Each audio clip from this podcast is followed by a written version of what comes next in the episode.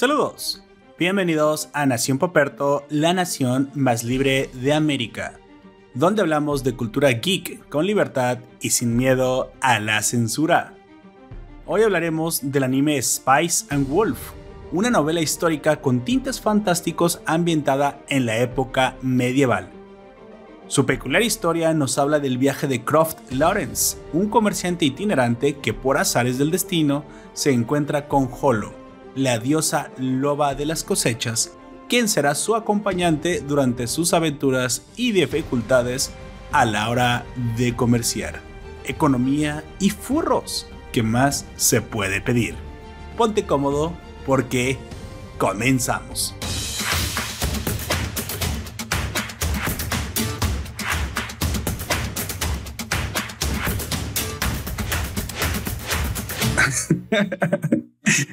nunca había, nunca había, nunca creí que esas cosas podían estar juntas, pero bueno, eh, siempre hay una primera vez. De hecho, están más juntas de lo que piensas, güey, porque muchos artistas eh, les piden demasiadas cosas furros y pues dinero es, es capitalismo, güey.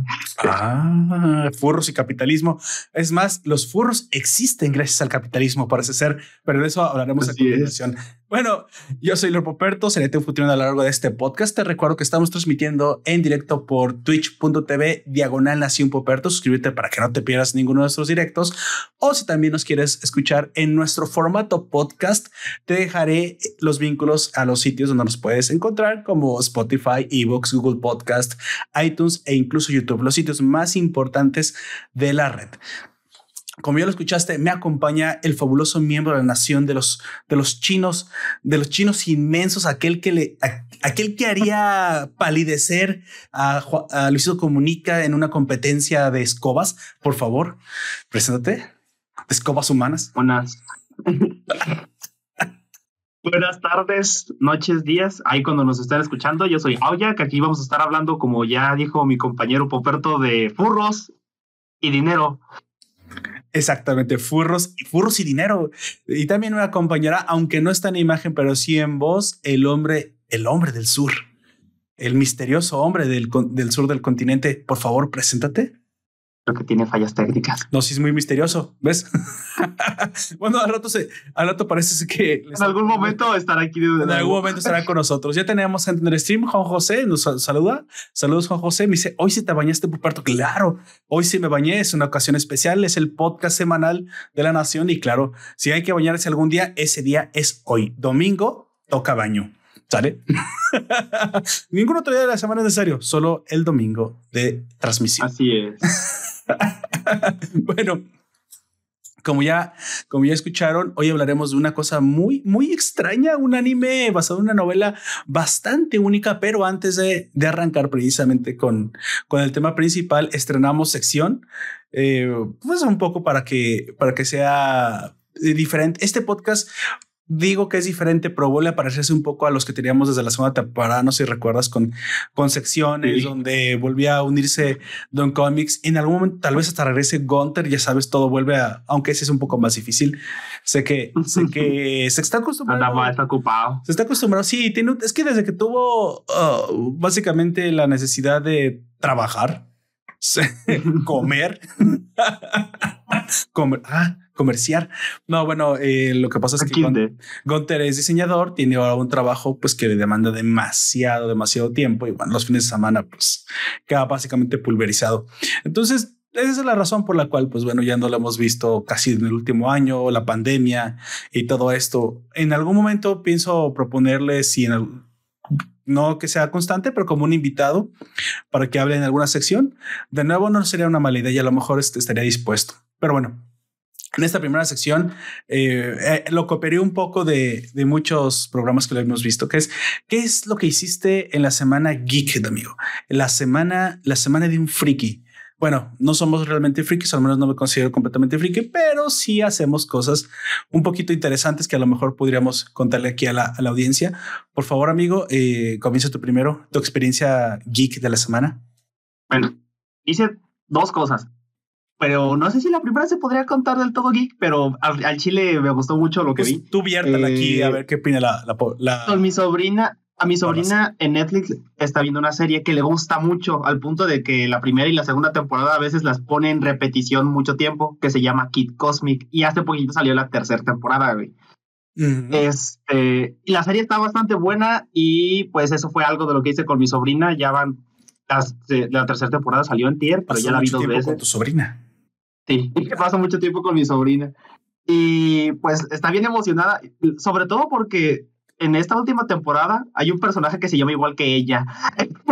De hecho, la gente no lo toma mal. Eh, Bart tío ya que es la figura paterna, así que vas a tener que tener mucha responsabilidad para que esa niña crezca bien y no termine bailando en algún, no sé, prostíbulo de Texas, supongo. No creo que pase, pero hago las cosas bien, hago lo que se puede, pero sí. lo que se le, Lo que, lo que de repente me preocupa es que de repente ve cosas de furros, pero enfocados pues al eh, público infantil, pero no sé, creo que en parte también es por lo mismo de la industria que a la gente le llama más la atención los animalitos y de repente ya hay un boom en el que para todas las edades hay cosas de furros.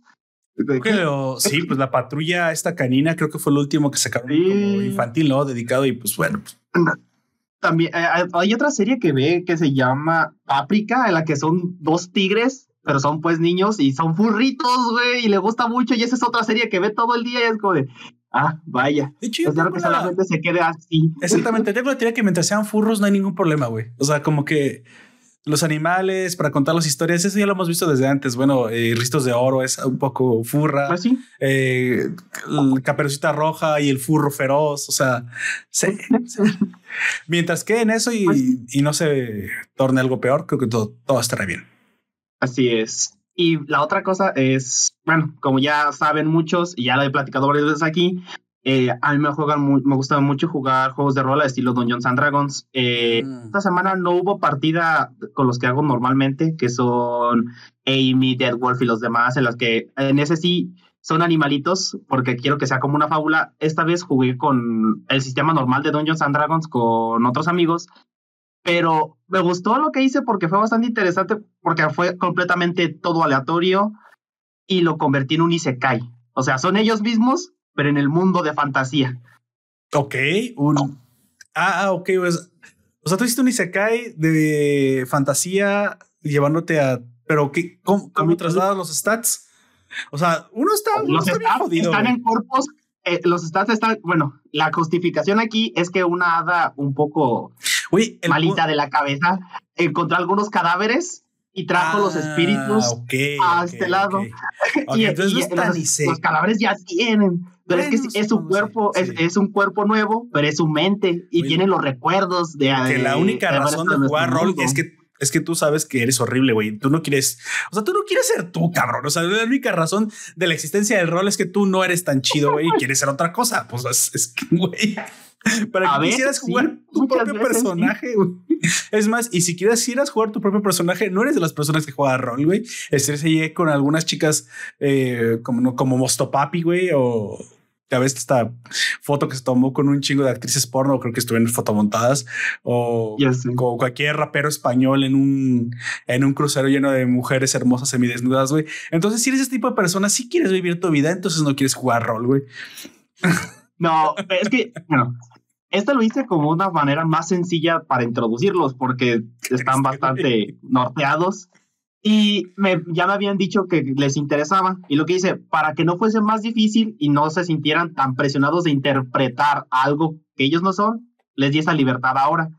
Pero mm, ya, ya, esto te lo, se los digo a ustedes como spoiler. A fin y al cabo no creo que vayan a ver este porque pues no, no, no, les, no sé si les haya gustado este anime.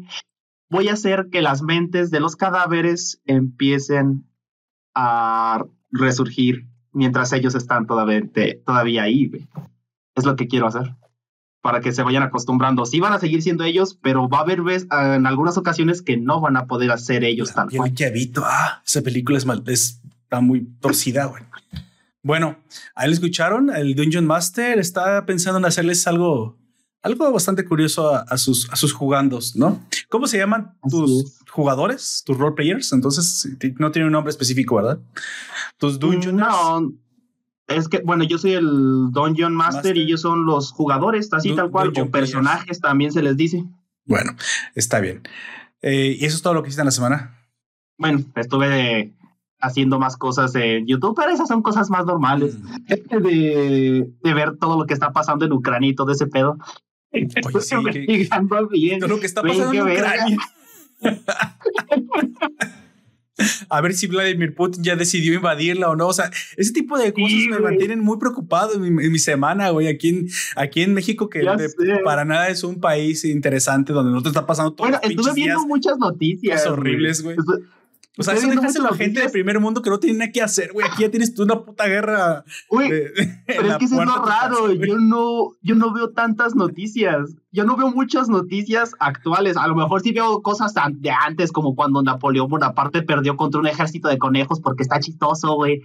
Pero pues eso todavía está vigente. Y también pues me di cuenta de lo que pasó en Puebla con el cadáver de un bebé, algo así. Ah, eso también está bien culero, güey.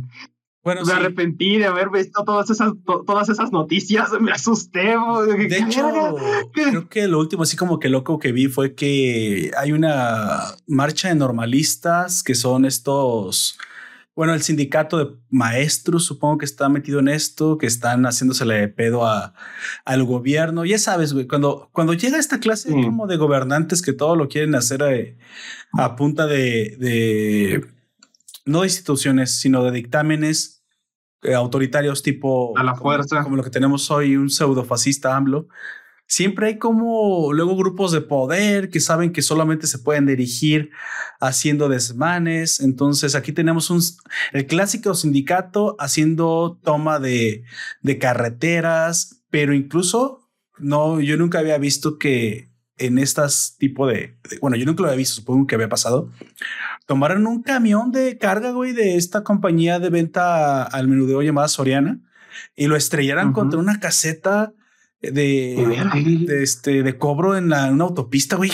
O sea, llega el, y luego te pones a pensar, bueno, cabrón, esa es la falta de respeto que le tiene esta gente al gobierno. O sea, yo también tengo falta de respeto al gobierno, pero ¿Cómo es que después de eso no llegaron como helicópteros y los balearon a todos? O sea, a mí me parece todo muy, muy raro, muy sospechoso, como que el, como que el país está yendo a la mierda y, y ya no sé si es tan normalizado, si me siento bastante ah, ok con esto. O simplemente ya estoy ya lo asumimos. O es lo que espero del pinche estado fallido que tenemos. El oh, güey, es que está, está, muy extraño lo que está pasando en el país, sinceramente. Pero bueno, la neta, sí. Esta semana para mí fue una semana un poco movidita, un poco movidita. Este ya es la primera semana que eh, oficialmente vuelvo al gimnasio todos los días. Es una cosa que tengo que hacer, mantenerme en movimiento para recuperar eh, mucho de energía y salud. Recuerda que te dije, que quedé un poco tocado post-COVID, pero prácticamente ya también que dejó de hacer un poco frío, otra vez que la tercera lo pasó, cuando fue lo del Omicron, volvieron a cerrar, volvieron a abrir, volvió a ir a pagar, este, ha sido un santo desmadre. Creo que ahora ya la gente está un poco más calmada, aunque todavía vi mucha gente dentro del gimnasio usando cubrebocas, lo cual me parece un poco, pues sí, o sea, se quieren proteger, güey, pero pues de entrada no vas al gimnasio porque es, el problema de, del cubrebocas es que tú no contagies a otro, pero cuando estás haciendo ejercicio, eh, vi gente subida en las caminadoras, estás transpirando que en un momento tan fuerte que en algún momento el se no sirve, güey. Entonces, si quieres protegerte, eh, es que si el cubrebocas humedece, eh, si el cubrebocas humedece, deja de funcionar y con el sudor, pues esa cosa se va a humedecer, obviamente. Entonces, si te quieres proteger, si realmente te quieres proteger, ni siquiera vas, güey. Yo ya fui porque tengo una enfermedad, dos vacunas, un refuerzo, este, ya sobreviví, güey. Y güey, ya, ya si me tiene que llevar, necesito que me lleve, ya, chingue su madre, ya no, ya no pienso detener mi vida, güey. Es que ya, ya, ya me harté. Y la verdad es que no me ha pasado nada. Aparte, nada más voy a la parte de las caminadoras por, por el momento. No me voy a la parte de los que está mucho más. Puro cardio. Puro, eh, puro cardio, puro, eh, eh, vato, puro cardio, exactamente. pero me siento muy, muy bien. Tengo que decir que no sé si se nota, pero me siento muy bien. Y creo que el ejercicio es muy recomendable ahora que ya, que ya este, aparte también en esta ciudad las temperaturas han estado altitas, este, digo, digo bajitas, no altas, bajas, frías. Bueno, depende de la hora del día, güey, porque a veces está bien frío y a veces está bien eh, haciendo Pero estás de acuerdo que no es Monterrey esto, pero ¿Estás de acuerdo que no es el norte donde ah, congela la mañana y te quemas en la noche, güey? ¿Estás de acuerdo? Sí, no, eh, una morra que yo conozco de Monterrey, se, bueno, a lo mejor la conocen algunos por eh, su Instagram, eh, se llama, se llama Nanatix, ella, esa morra es de ahí, y la morra dijo que definitivamente hasta nuevo aviso no iba a ver cosplay porque hace un putero de frío y no quiere enseñar carne. Eso fue lo que dijo, güey. Ah, pero es el momento de enseñar carne. ¿Qué le pasa, güey? Así, ah, con esa mentalidad. No, no tengo mentalidad de tiburón, güey. Eso es mentalidad de carpa. güey. Yo, yo no soy el que inventó las reglas, güey. Yo no soy el que inventó las reglas, güey. Bueno, así lo tienes. Este, entonces, entonces me puse a revisar un montón de pendientes que yo tenía y uno de los grandes pendientes que tenía es que hace, hace un poco ya de tiempo, yo creo el año pasado salió un videojuego que yo tenía muchas ganas de jugar. Sí, esto, esto fue lo freaky mío de la mañana, de la mañana digo de la, de la semana. Y fue que instalé el Detroit Become Human. Y me gustó un chingo. De hecho, jugué un par de... No tiene tanto que salió, ¿eh? Creo que tiene como un año.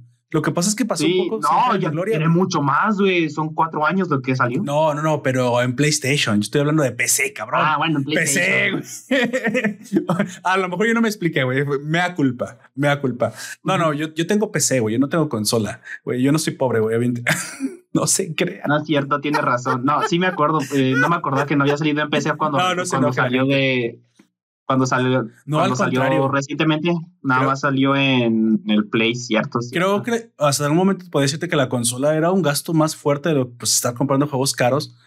Hasta que, bueno, ya ves que comenzó a cambiar esto del, streaming, los servicios, cosa que me alegro bastante porque eso mejora la competitividad para todo el mundo. Y nosotros también hemos, en la PC, hemos recibido los beneficios de, de este nuevo como mercado de streaming para juegos también. Salud. Gracias. De nada. Salud.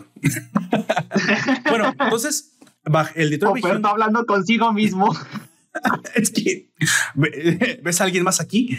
Entonces, yo no. quise pasar la oportunidad de instalar este videojuego que tenía muchas ganas de jugarlo.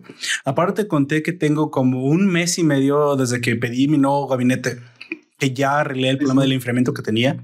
Yo tenía un problema al armar mi PC la verdad es que subestimé un poquito los componentes. El tamaño. El, tamaño y no me cupo un enfriador líquido que tenía. Entonces lo, adapté, me quedó medio mal puesto y las temperaturas iban tan altas que, que, este, que no podía jugar durante mucho tiempo y se me trababa la máquina. E incluso me, me llegó a aparecer eh, pantalla azul de la muerte, eh, que sí aparece. Verga.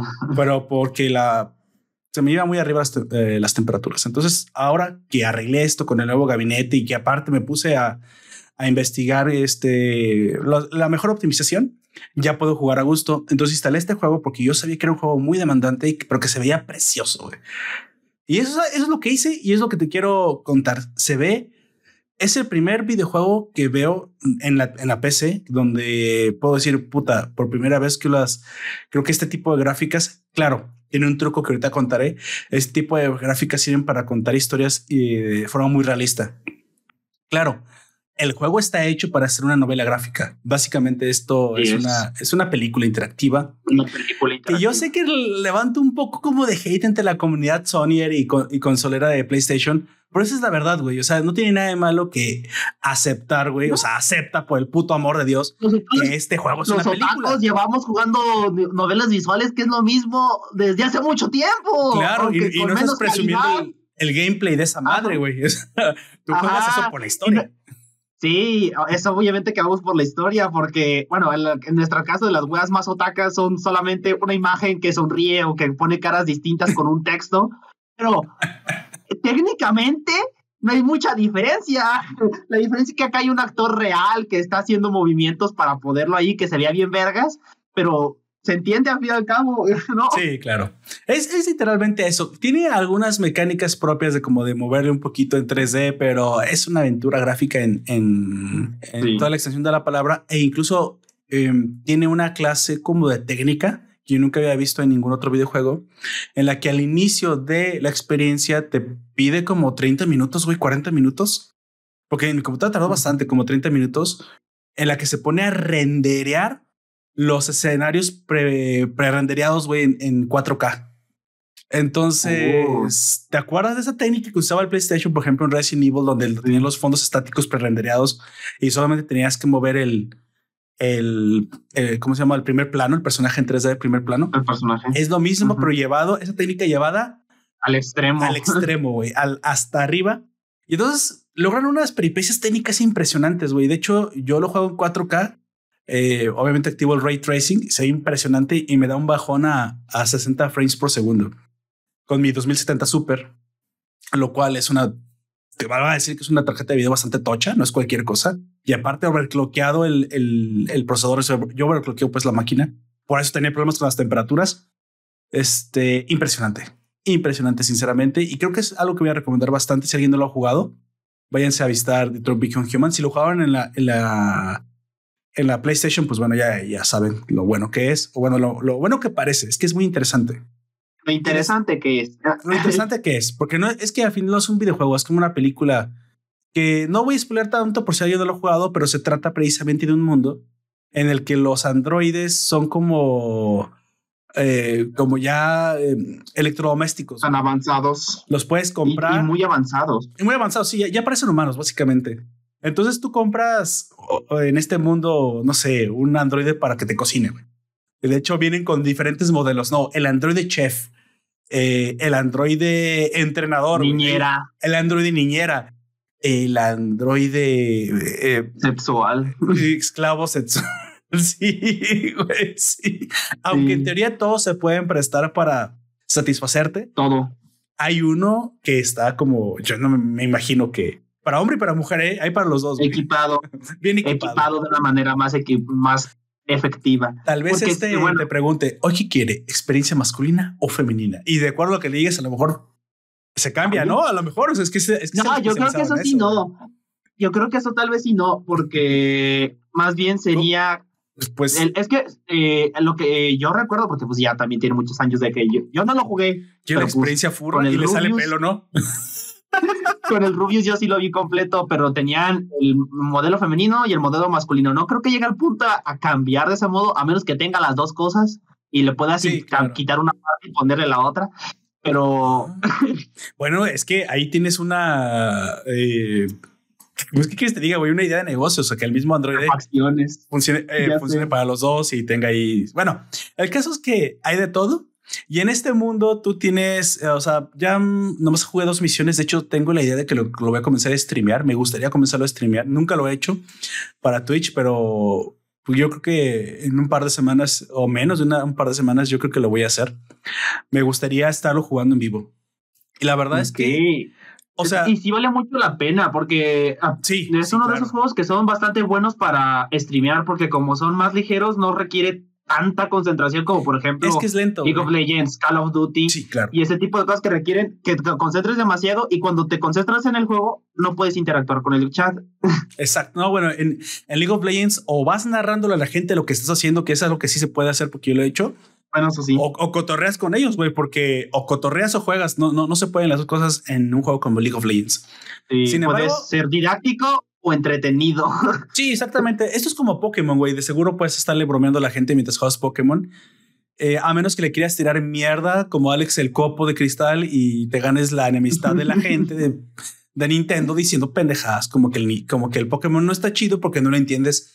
Es que en algún momento este, ya le tiré mierda a ese, a ese streamer, pero es que la verdad vi el comentario que hizo y dije, güey, es que si ya no sabes jugar videojuegos, si llegas en el punto que estás demasiado viejo y ya no entiendes las nuevas ondas, no las juegues. Pero le tiras mierda a algo que ya no entiendes. Suenas como el abuelo Abe Simpson, güey, como estas nuevas ondas. Eh, eh, ¿Cómo es? Estas nuevas ondas ya no me parecen ondas. Y se nota que ya te quedaste, güey. Ya te quedaste. O sea, yo soy chaborruco. Yo entiendo que hay cosas que ya no las entiendo. Yo no sé qué puta es Roblox, ni lo quiero saber, güey. Y estoy muy ok con eso, cabrón. Estoy muy ok. A mí no me gusta J Balvin ni Maluma, güey, y estoy muy bien con eso, güey. Y no me interesa que a otra gente no le guste, güey. O sea, sí, yo creo que es el punto en el que dices, güey, ya, ya no me interesa, cabrón. Pero bueno, anyway, volviendo, me parece. ¿Lo te Ay, cabrón, ¿quién es ese, güey? ¿Qué Dios? ¿Eres tú? por favor, ya que, ya que llegaste de imprevisto, preséntate. Un gusto hablar con Aoyak y Lord Poperto esta tarde de domingo por la noche. Nombre es Comics aquí ahora y hablamos de juegos ahora. Eh, bueno, estamos hablando de lo que ¿En general? Geek en la semana, pero sí. Sí. De hecho, yo me conecté más temprano, pero tuve un problema con el computador. Ahora eh, tengo un. Bueno, no sé si. Sí, problema. Hay que decir la suerte de, de tener la manzanita en el computador y cuando la manzanita falla, y que probablemente el humano es suficiente estúpido que no sabe conectar la manzanita. Sí, ahí en ese caso sí estoy con usted porque la manzanita está hecha por, para humanos. Uh, que lo mismo para decir para gente que no tiene que pensarle mucho. Claro, claro que a lo mejor a, a Don Comics sí le gustaría estos eh, comprar estos androides de, de Detroit Become Human. Estábamos hablando que estoy jugando este videojuego. Al final jugué un par de misiones, solo quiero decir esto. Y en ese par de misiones me di cuenta que es un juego para disfrutar mucho, para, para estarlo cotorreando, para estarlo eh, o estar de alguna manera visualizando la experiencia alrededor de ti. O sea, es una experiencia contemplativa y las experiencias contemplativas sí. ya han existido toda la vida, pero en, en, Detroit Become Human me parece que es una apuesta que a mí me gustaría ver eh, más tipo de ese títulos, pero obviamente tienen su nicho porque no es, es, que no es propiamente un videojuego. No es para todos. Y, no es para todos, pero, pero quiero decir sí. que sí, dígame, don Camis si es una experiencia contemplativa, ¿es sí. la base de una religión? No, es una experiencia contemplativa en el sentido de que el videojuego eh, se, se, centra mucho más en el storytelling y casi no tiene mecánicas. Es una novela gráfica que se ve muy bonita, muy realista. Tú llevas el mono para todos lados y la historia se va contando como una película de ciencia ficción que trata de los androides que se van a rebelar contra los humanos. Básicamente es otra adaptación más del clásico Sueñan los androides con ovejas electrónicas con de ovejas Philip K. Dick. Exactamente. Uh -huh. Y la verdad es que está bastante o, chido. O yo robot. Práctic, sí, uh -huh. prácticamente es lo mismo. De hecho, es muy probablemente una adaptación más. Y se ve que la historia te va a llevar por la vida de tres androides que aquí en este, que en este videojuego se llaman divergentes, aquellos que obtienen conciencia propia. Nada más voy a contar esto para que se queden picados los que no saben y para no explicar mucho. Arranca el videojuego, encarnas un androide negociador que llega a una escena de secuestro en un penthouse en el último piso de un edificio este, en medio de la ciudad. De hecho, vas entrando y, y, y me encanta, güey, porque la experiencia, aparte de audiovisual, por favor, gente, jueguenlo con unos audífonos buenos porque es una, es una chulada la experiencia audio, eh, audiovisual. El audio, la, la, se, siente viva la escena, eso es lo que quiero decir. Llegas, eh, la madre eh, preocupada porque la hija está secuestrada por un androide en la piscina, te ruega que le ayudes, por favor, y tú pues, tienes una, una eh, facción de androide. Sí, sí, sí, le voy a ayudar pero de repente la señora se da cuenta que eres un androide y monta en cólera. ¿Cómo es que mandaron esta cosa a ayudar? Manden un humano de verdad y, se pone toda loca y la tiene que separar la policía. Llega un sargento y te dice, tú fuiste, tú eres el que enviaron, tú eres el negociador el negociador especial y tú sí soy yo. O sea, bueno, no, no, no, no, no respondes como un robot, pero sí como pues normal. No, sí pues, soy y yo. no te dijeran que es un robot, no sabrías que son robots. No sabrías. So, solo porque los androides tienen como una bolita tipo la carga de Windows Vista en la, en la 100 que se les ilumina cada vez que están procesando, supongo. Están procesando. Sabrías. Y de hecho, eso también robot. es lo que diferencia a los divergentes. Exacto. Realmente es, es como los androides se masturban salvando ser humano. Eh, bueno, no nos van a salvar. Creo que al contrario, no nos van a querer ya salvar. Y en, y en esta primera escena, el negociador precisamente habla con el divergente que tiene secuestrada a la, a la niña en la, digo, en el penthouse eh, cerca de la piscina, pero que prácticamente está ya en el borde de la cornisa y amenaza con dejarla caer 20 pisos si, si no lo dejan ir con vida. Entonces tú tienes que negociar con él y ahí es donde viene un poquito yo creo la experiencia que puedes tú decir que es un tipo de las decisiones. de, de, decisiones que es como en las novelas gráficas japonesas que si fuiste obteniendo las pistas adecuadas tienes mejores decisiones disponibles a tu a tu arsenal lo cual creo que es lo que si lo gamifica. Tienes que ir acumulando tienes que ir explorando. Si exploras lo suficiente o sea, si explotas la experiencia contemplativa, entonces tu experiencia será mejor. En teoría, esa es la, la premisa, lo cual me parece bastante bien para hacer un juego casual. Ya me parece que hicieron mucho con eso. Y obviamente, eh, bueno, solo spoileré mi, mi, final porque tienes varios finales de acuerdo a la escena. Mi, mi, mi final fue decirle, como mal negociador que fui, que no, nunca le dije que, que, se, que no se preocupara. Le dije, te va a caer la fregada, te van a matar, te van a llevar a la cárcel. Tú sabes que, estás, que hiciste mal, dame la niña. No, no cedo ninguna de tus peticiones. Entonces acorralé al, al, al androide y se dejó caer con la niña por la cornisa, güey. Pero entonces jugaste el fácil. No, no, no. De hecho, lo estoy jugando en difícil. Mi, tiene un modo difícil en el que tienes que explorar mucho, mucho, mucho para tener las mejores decisiones. Pero quise, yo quise ser cruel. Yo quise ser malo con este vato. No, no quise ser, güey. Bueno, con el negociador, tú ah, asumo que no lo has visto, no has visto nada más que lo que has jugado. Sí, nada Yo que ya vi ya toda la historia, este, con el negociador puedes ir por tres caminos, que es la, el que ya dijo o Poperto, pero ese es no nada más ahí, a lo largo de toda la historia puede ser un culero y eso conlleva por lo menos unas 20 muertes que de sabes que pasan frente a ti. Este, puede ser eh, un negociador neutral o puedes poner eh, este ser lo contrario a un, alguien así de agresivo. Claro. Ajá, el muy bueno buenazo. Yo con quien lo vi que fue pues el Rubius, en la primera eh, se le murió la niña en el primer intento. Ah, pues o sea, igual, güey. Ah, a mí no se me murió, no. Mi final es un poco trágico, pero sí se salva la niña, güey. Este, te, dije que mi androide se lanza, máquina. Se lanza, se lanza por la cornisa, pero yo como soy un negociador y aparte una máquina, me imagino, el vato se mueve a la velocidad del sonido, corre en chinga la máquina, salta, y atrapa a la niña. Salta, atrapa a la niña, en el aire la lanza atrás de él, pero tú sabes que acción ocupa reacción, la cinética, entonces prácticamente yo intercambio el lugar con la niña y caigo junto con el delincuente a la, al vacío. Al vacío. Supongo que... Tiendo a creer que si se trata del Rubius, sin haber jamás visto un video de él, porque parece que él, hace videos, eh, la gracia es que se muera la niña, ¿o no? Mm, bueno, a veces sí lo hace eh, para el salseo, pero en esta ocasión yo creo que no lo hizo así, porque de verdad quería salvar a la niña y pues le salió mal al pobrecillo. Es que no, no, está pues, tan fácil ver las decisiones, ¿eh? es que aparte hay que decir que está un poco aleatorio el asunto.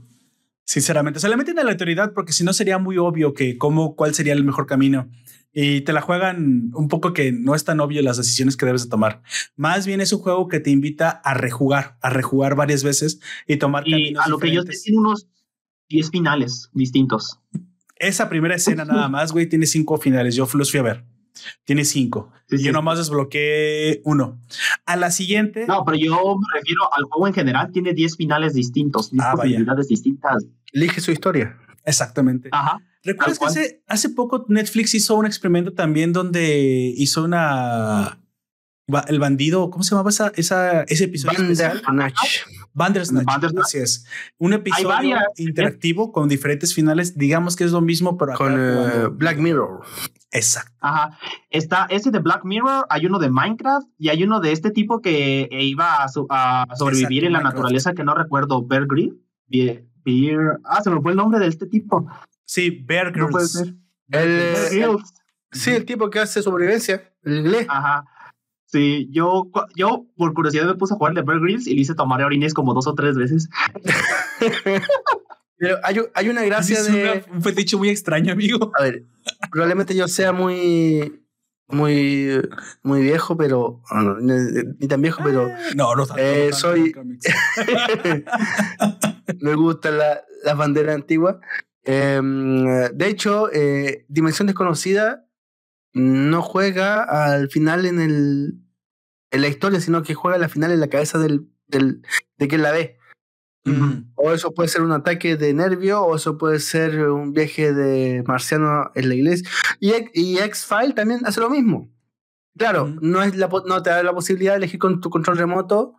Eh, pero te da la posibilidad de, entenderlo. Claro. Sí, sí, sí, sí te da la Me parece que esa es la magia de, hasta por lo menos la tercera temporada de, eh, de X-Files. Y la dimensión de conocida que un clásico también te da la posibilidad esa, de jugar con, con la cabeza de quien lo lee. Eh, juega más con la literatura, con quien quiere verlo, que con la pantalla y quien quiere decidir si, El tipo de, como tú dices, si, el tipo quiere tomar orina o, que, va 40 metros más allá y quiere tomar agua. Así es. Claro, dejo un final abierto para que tú lo, te lo imagines. Como dije, es una experiencia contemplativa, una experiencia interactiva, una película interactiva. Al final creo que es injusto decir que, que si alguien juega esto no juega videojuegos de verdad. Bueno, es una experiencia diferente. O sea, no es obviamente una experiencia hardcore, como se le suele decir. Pero bueno, eh, está hecha para un nicho específico. Es, más, yo lo disfruto. Yo he sido jugador de esports, este, muy, muy clavado todo el tiempo jugando eh, League of Legends y ahora digamos que disfruto algo casual. No creo que además cosas estén peleadas y tampoco creo que debamos de, tachar a la gente por jugar nuevo otra cosa, ¿no? Es que, bueno, en mi caso, este, yo he estado un poco más del lado de lo casual casi desde siempre, desde siempre. No digo que nunca jugué cosas así de lo más hardcore, como eh, por ejemplo, no sé, que pone a Doom, que siempre es uno de los juegos que siempre es mucha repetición para poder hacerlo, o Dark Souls. No digo que nunca los he jugado de ese tipo, o los esports como League of Legends. Que Doom estaba los nazis en un castillo, no, no sé si ha pasado mucho más de eso. No, ya ha pasado bastante. Entonces no jugaste Doom, tú lo que jugaste fue este Wolfenstein, Doom Comics. Wolfenstein lo que Sí, sí, tú, jugaste a tu papá. Tú jugaste al papá de Doom. Pero, es de la misma compañía, así, que no hay ningún problema. Ajá. Aún así, yo también he estado un poco más en lo casual y a mí me gusta mucho el contraste entre uno y otro porque en una es tensión, eh, tener mucha habilidad y cuando vas a lo casual es como el descanso de todo eso. El, el tomarse las cosas un poco más con calma, sobre todo con este tipo de historias que son como más de historia eh, otro que me viene a la mente, que no te da tantas decisiones, pero se centra al 100% en la historia casi, es como To the Moon, ese juego que se, hizo, mm. fue hecho en RPG Maker de los juegos de la compañía esta Telltales, ¿sí recuerdas? De Telltale Games. Todos los Telltale son así, aventuras gráficas, de hecho. Así es. De hecho, pues, yo ahora que más recuerdo, se llama la compañía, de Telltale, sí, Se llama Telltale. Y todos sus juegos son Telltales, eh, la, eh, The, Walking Dead. The Walking Dead. Telltales, el del lobo y la. ¿Cómo se llama? Wolf. Wolf Among Us. Wolf Among Us. Ese me gustó mucho eh, porque es como una reinvención de los cuentos. Eh, me gusta. Ah, básicamente. Aparte de, obviamente, The Walking Dead, creo que ese fue el que más me ha gustado, el de Among Us, Wolf Among Us. Es, me gusta mucho cómo es una historia policíaca. Básicamente matan a la sirenita porque se había vuelto prostituta y ahora el lobo feroz tiene que descubrir al, asesino. No sé si lo que, no sé exactamente lo que pasó, pero es algo muy parecido a lo que acabo de decir. Yo me, quedé con la serie Once Upon a Time, pero parece que pasaba toda esa serie. en algún momento la serie se conectó con, eh, ¿cómo se llama? Ubey, eh, víctimas especiales. que salió de Frozen. En algún momento la serie se conectó de Once Upon a Time con Ubey Love, um, Love Order, se llama. La ley y el orden. La ley y el orden. Sí, víctima especial. Eso no lo sabía. Vaya. Básicamente.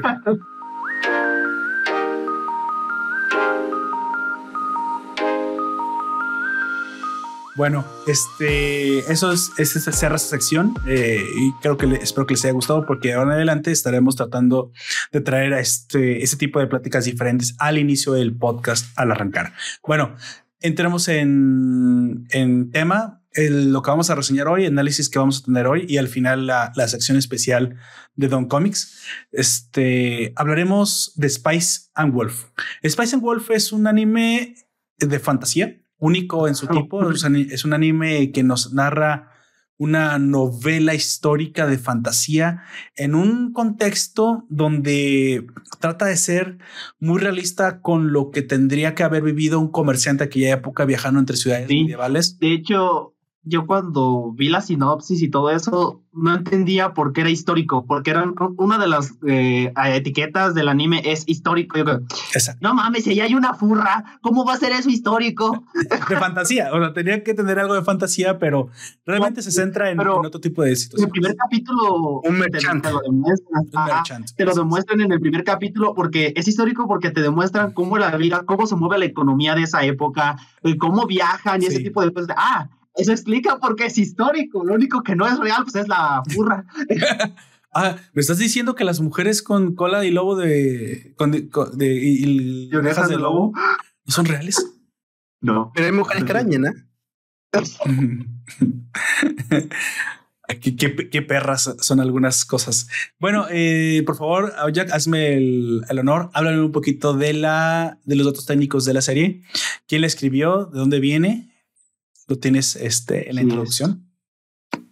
Eh, Spice and Wolf o Kami Tokoshillo Koshinrio, literalmente es lobo o loba en este caso. Y Especias es una novela ligera escrita por Izuna Hasekura y ilustrada por Yu Ayakura. La primera novela fue lanzada el 10 de febrero de 2006, ya llovió mucho desde entonces. Recopilado desde entonces en 16 volúmenes publicados por MediaWorks. El 10 de febrero de 2010, donde más de 2.2 millones de ejemplares de las primeras novelas han sido vendidas en Japón. O sea, fue muy, muy popular entre los japos, que leen mucho, bastante. La serie ha sido llamada una fantasía única por el periódico Manichi Shimbun debido a la trama centrada en la economía, el comercio y la venta ambulante, en lugar de ser una típica serie de espadas y magia que suelen contener las historias de fantasía. Jim Pierce licencia las novelas en América del Norte. Pues eso es lo que comentamos, porque sí hay, se nota que hay caballeros y toda esa cosa, pero eso nos va verga, literalmente nos va verga. No nos vamos a centrar para nada en eso. No dicen exactamente el siglo, pero yo calculo que es como el siglo XIV, el siglo XV. Más o menos, más o menos 14, 15. Sí. Entonces, hablamos de un, de un mercader que básicamente cruza de isla en isla, una cosa así.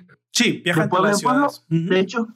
Entre reino y reino y tratando de ganarse la vida. Exactamente. Así es. Pero y pues, como ya sabemos. Problemas muy únicos. hay problemas bastante raros de, que, que, nadie más va a tener. Una adaptación Seinen fue ilustrada en forma de manga en Keito Come. Es una serialización de la revista de Dengeki Moa el 27 de septiembre del 2007. O sea, sigue lloviendo mucho. Eh, ah, ya por lo que intuyen ustedes, sabemos que este es un anime que ya tiene bastante, bastante tiempo. Es que es joven, pero una década no es tanto, ¿eh, güey? es mucho, pero no es tanto una década. Una década fue hace dos mil, hace muy pocos años, güey. Pero tú dale, tú dale. Para mucha gente una década sigue siendo bastante, güey. Para un niño de nueve años, una década es un chingo, ni siquiera lo he vivido. Pero tú sigue. y bueno, eso fue pues publicado por MediaWorks y Empress obviamente en su versión inglesa. Y el anime en inglés por Kadakawa Pictures y Funimation, la distribuidora en Codice Studio, anunció su licencia para la primera temporada al, para España el 29 de agosto de 2020. O sea, hace poquito le hicieron el doblaje.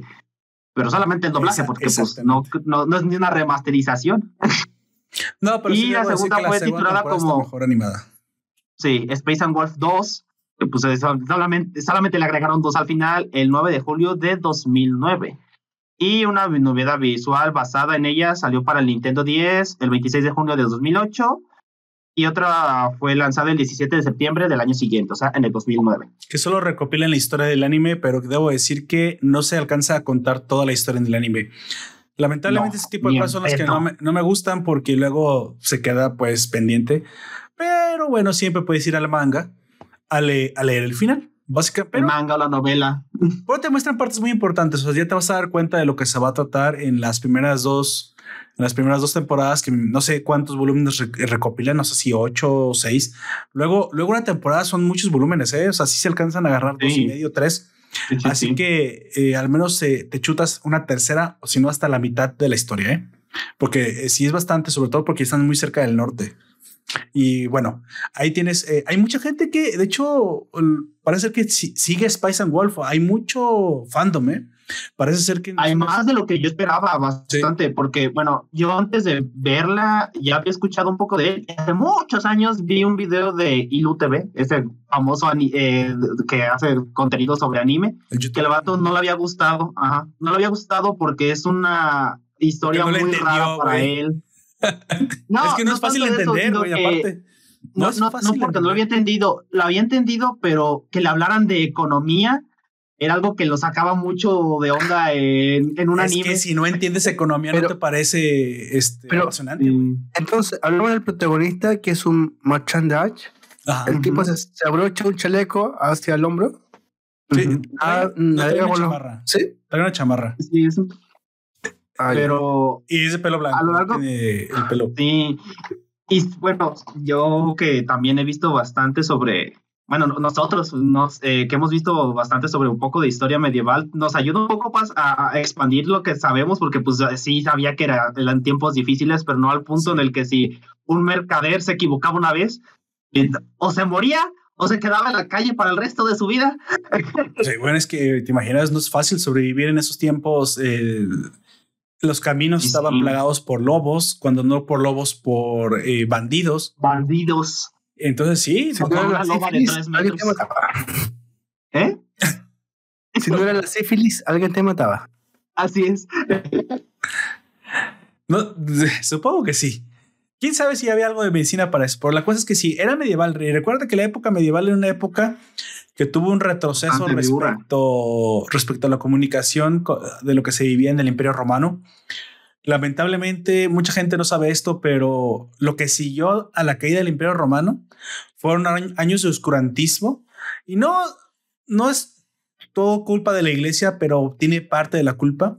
Sin embargo, la culpa principal es este, esta práctica, esta práctica mm, incomunicación que, tenían los pequeños reinos, porque a la caída del imperio romano y el alzamiento del cristianismo, cada parroquia, cada, cada lugar quedaron prácticamente al amparo de, bueno, bueno, de una organización que estaba un poco balanceada entre el señor feudal o el reino o la familia reinante y la iglesia.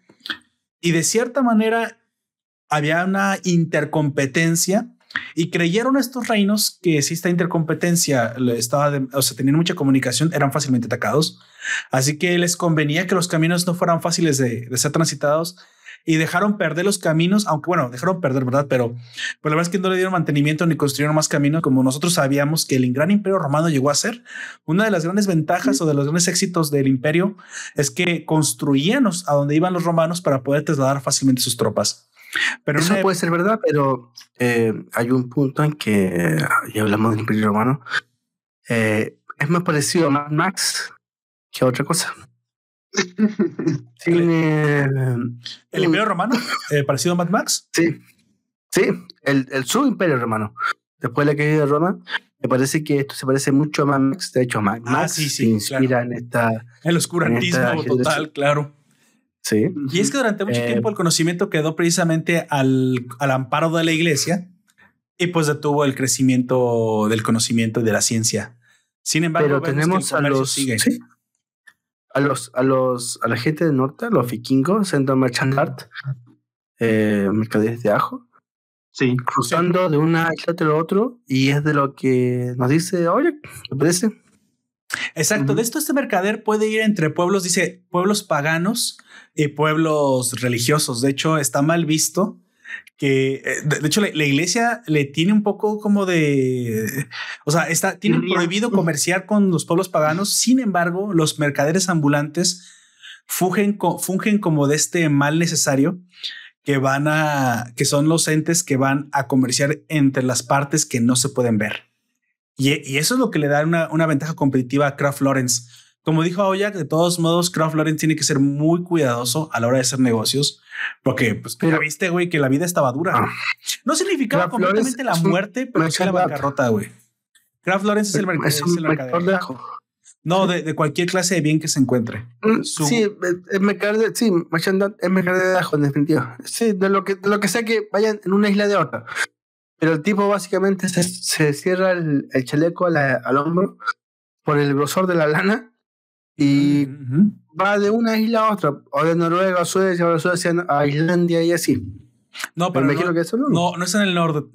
se dedica a comerciar dentro del continente. De hecho, no va. Ah, perfecto. Su misión es llegar al norte. Su ah, misión es llegar al norte. Y es de lo que hablaremos exactamente. Mira, vamos a comenzar a hablar con un poco de spoilers porque obviamente no se puede hablar de la historia ni de lo que es importante dentro de la historia sin spoilers. Así que si tú quieres escuchar el anime, eh, ver, el anime y escucharlo, eh, te recomiendo que lo vayas a ver a Funimation. En Funimation está doblado al español. No sé si en Crunchyroll esté y si está, no sé si está doblado al español, pero está en su totalidad. Prácticamente todos los episodios están, excepto creo que una, una ova que hay que ir a buscar en otro lado, pero tampoco sé de qué se trata, así que es posible que sea una, historia alterna.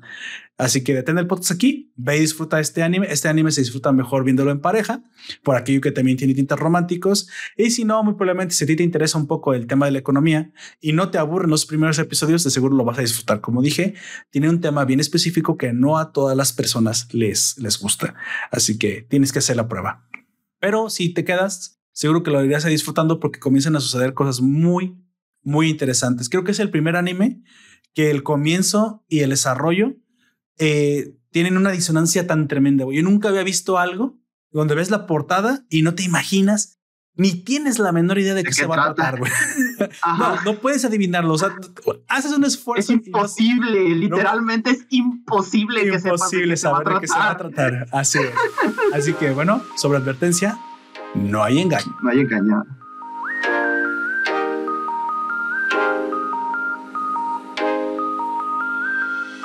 Primer momento que me interesa mucho es Kraft Lawrence llega a Pasro. Pasro es una ciudad, un, un, más bien un pueblito que produce trigo. En este pueblito tienen un festival donde adoran a la diosa de las cosechas cada año que les da buenas cosechas, pero también hay años que les da malas cosechas. Y entonces la creencia popular es que esta deidad loba, diosa loba de las cosechas, es una deidad un poco caprichosa y en ocasiones no nos dará buenas cosechas, pero en la mayoría del tiempo sí nos, sí nos proveerá de buenas cosechas. El problema es que no podemos estar dependiendo de un Dios y parece que en este pueblo han decidido apostar por la tecnología de labranza para ya no tener que estar dependiendo de el rezo a los dioses. Sí, hasta ahí todo está bien. Sin embargo, nuestro itinerante mercader Kraft Lawrence llega a este pueblito y al irse, cuando se va a retirar del pueblo, sucede un evento que le cambiará la vida para siempre. Y es que encima de su carreta está la dichosa diosa loba, que ya no desea quedarse en ese pueblo porque como que ya no la quieren ahí. Ella ha notado que prácticamente ya no la quieren, ya no la necesitan, ya han dejado de creer y adorarla como antes y desea emprender un viaje de vuelta al lugar donde nació, que eso es el norte del planeta, muy probablemente ya por los países nórdicos, los bosques del norte de Dinamarca. Y para eso se ha subido a la. O sea, el, protagonista está, está bendecido por la diosa. Prácticamente, exactamente. Ella le propone un trato. Bendecido, bendecido, que digamos, no, porque la iglesia lo empieza a perseguir también. Ah, claro, la loba es una diosa pagana, así que no la puede ver la iglesia, sino lo, lo van a quemar a él con todo y todo. pero, pero, ella le propone un trato. Si él la acompaña y la lleva segura, sana y salva a su tierra del norte, ella lo bendecirá en el camino y le ayudará a comerciar. Cosa que a él le parece bastante interesante porque él ya es un comerciante de 25 años que se ha hecho una reputación, ya ha labrado su propio, su propio camino a través de, del comercio entre diferentes, diferentes pueblos y le interesa. le quedan cinco años para morirse. No, no estoy seguro que él sea de las personas que se mueran en, en los 30 años, pero yo supongo que corre un riesgo bastante alto. Sin embargo, ella promete protegerlo en el camino de todos los inconvenientes y peligros que se puede encontrar a cambio de que él la lleve al sitio donde pertenece. Y así es como arrancan su historia eh, Kraft Lawrence y Holo, que es la, la, loba del, la diosa loba del trigo. Obviamente esta relación que comienza con tintes fantásticos y a través de las diferentes aventuras que van a ir viviendo se van a ir enamorando aunque esta relación de enamoramiento tendrá sus puntos bajos, sus puntos altos, será una relación que no se termina de concretar, será una relación que, que, tardará mucho en fraguarse, donde uno, uno no querrá ceder. Ah, lento. un poco como los dramas, ¿no? ¿No te dio la impresión de eso? No, no, güey. más lento que un drama. De hecho, eso es algo es algo. más lento que un drama, güey. No hay nada más lento que un drama. Es un caracol, será. es que yo sentí que esto fue. Yo lo sentí así. Esa es una de mis quejas con esta serie. O sea, sí es interesante cómo hablan de economía, cómo conoces un poco más el mundo, pero cuando empiezan a ver como estos roces románticos, dices, ah, pues entonces quiero saber más de esto, pero eh, para que se solucione un problema entre ellos, sobre, en la segunda temporada, eh, eh, sobre todo, pasan seis capítulos de doce. Por eso sexo, de lenta. Sexo más con la mano que con la prójima, una cosa así. ¿Qué? Pues más o menos. Pues, ¿Qué? Ah, Sexo más con la mano que con la prójima. Ah, ya, ya, ya. Yo creo que. sí.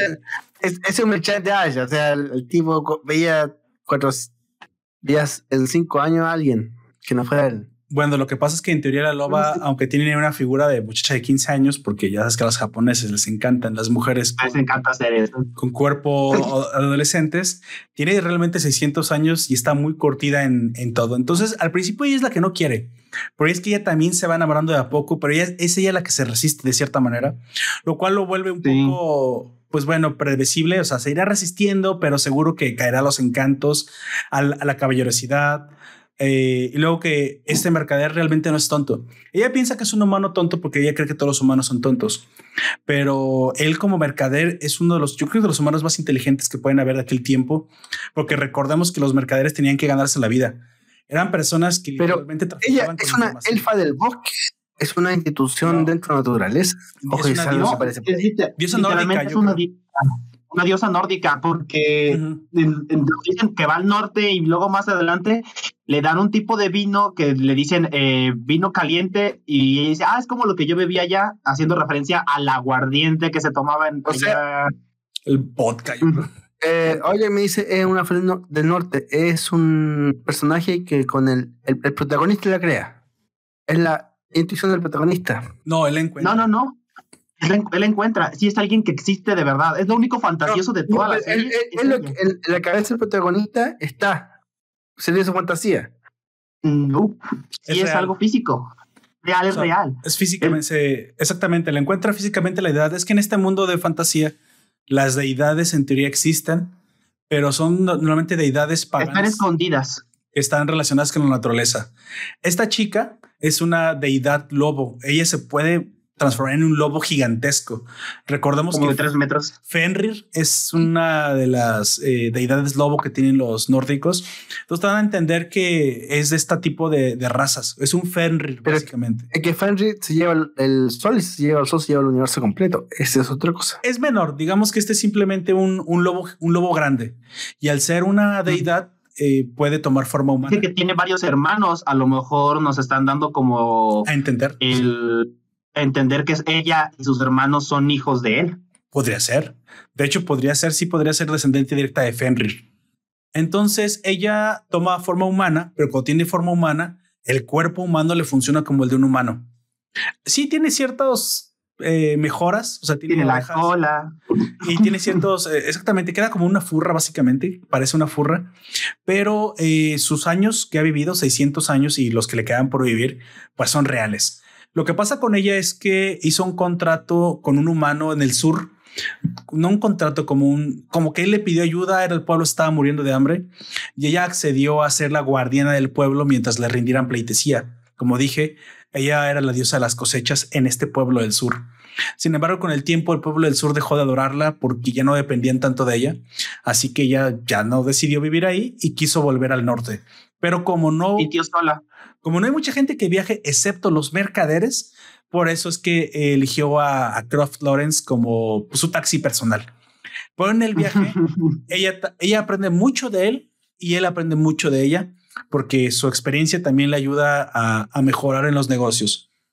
Y prácticamente e, esta chica es la excusa argumental para contarte a ti, eh, televidente, o a ti, lector, ciertos conceptos económicos que sucedían en la época medieval, de hecho, que fueron reales, que fue la inflación de la moneda de plata.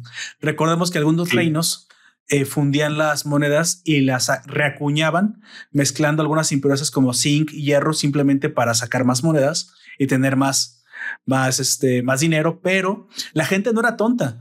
Eh, en aquellos la gente sabía todo eso y les daba valor, más valor o menos valor dependiendo la, el grado de plata que tuviera. La gente sabía o sea, la pureza de las, monedas. La protagonista eh, femenina es básicamente una Salma Hayek de Crepúsculo del Amanecer. Ella propone un universo que se está acabando. Eh, no. No, es una viajera. No tanto que se esté acabando. Estoy tratando de pensar en alguna fábula que tengas. es, es, la, es la fantasía viajera. O sea, es una fábula de viajero en el que te... De hecho, podría ser más parecido a un viaje al oeste tipo, tipo el viaje de Gilgamesh. Una, si quieres... Fantasía viajera. Fantasía viajera. ¿En, qué película? ¿En la del Crepúsculo al Amanecer? No, no, no, no, no vi ¿Dónde saca la, serpiente?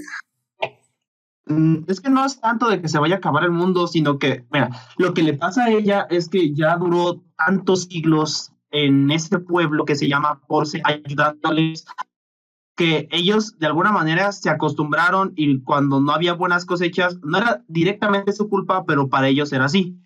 Entonces empezaron a dejar de adorarla y cuando la dejaron de adorar, ellas, eh, no tanto porque necesitara que la adoraran, sino que le gustaba la compañía. Ella empezó a sentirse sola y cada vez más sola, más sola, al punto en el que ya nadie, eh, ya no se relacionaba con nadie del pueblo. Y eso es el principal de irse. Suficientemente gráfico. No es la prostituta que quiere entrar al negocio, sino la prostituta que quiere salir del negocio y que espera que un cliente se la lleve. Eh, eso podría ser. Es la canción sí. del. Sí. Eso sí. ¿Sí? Los Rodríguez, eh, el marinero y el capitán. ¿Han escuchado la canción del marinero y el capitán de los Rodríguez? Bueno, eh, habla de la prostituta que quiere que el último día de su vida. El problema es que los clientes juegan el último día de su vida. Pero eso, hablamos de eso. Pues sí, podríamos decir si hay una raíz etimológica, podría ser eso. Sin embargo, este es el, viaje de. El, el, arquetipo de los viajeros que se enamoran, básicamente, porque aparte es un romance. La chica se va enamorando conforme lo va conociendo más a él. Sin embargo, ella no se puede dar el lujo de enamorarse de un ser humano porque obviamente vivimos menos. Y ahí donde viene la parte de la fantasía japonesa. Recordemos que los japoneses no maman. El marido del capitán. No, no maman tanto de mitología occidental. Por eso es, es tan difícil encontrar una historia que se le parezca en el occidente, porque los japoneses, al estar tanto tiempo aislado, fueron más bien influenciados por, por la mitología china, más por ese tipo de historias. Por eso le digo que muy probablemente mame más del viaje al oeste. El viaje al oeste de Wukong, el, el rey, el rey, el rey, mono. el rey mono. Es más parecida a esta historia. Yo no digo que a lo mejor esta historia hace la puesta de sol. Sí, Así es. Sí, es, exactamente. Eso sí podría ser. Pero es que está de este lado del mundo. Recordemos que es más difícil encontrar su analogía en, raíces europeas. Pero a los japoneses les gustan mucho las raíces europeas. Simplemente está cimentada en la figura de una diosa nórdica, porque literalmente necesita volver a un pueblo que se llama Joitsu. Y Joitsu es una palabra que parece una palabra de, idioma noruego. Entonces, volviendo precisamente a los problemas que pasan en la novela, Aquí eh, las críticas principales de los lectores favorables hacia la novela es que les parece interesante que no solamente se trate de un romance de, viajeros, sino que literalmente el, escritor, o la, creo que es escritora, ¿no? Es mujer, era mujer, ¿no? La escritora creo que era mujer, esta Isuna Hasekura, se haya basado en eventos reales de la economía europea. Recordemos que en el siglo XIV, siglo XV, teníamos este comercio con monedas de plata, con monedas de oro, y en algún momento tuvieron problemas con la inflación de la moneda. Está escrito en en documentos históricos que algunos reinos acuñaban monedas eh, bajando la pureza del oro y la plata precisamente para multiplicar el, la, moneda. Y esto es eh, lo que conocemos como la inflación moderna.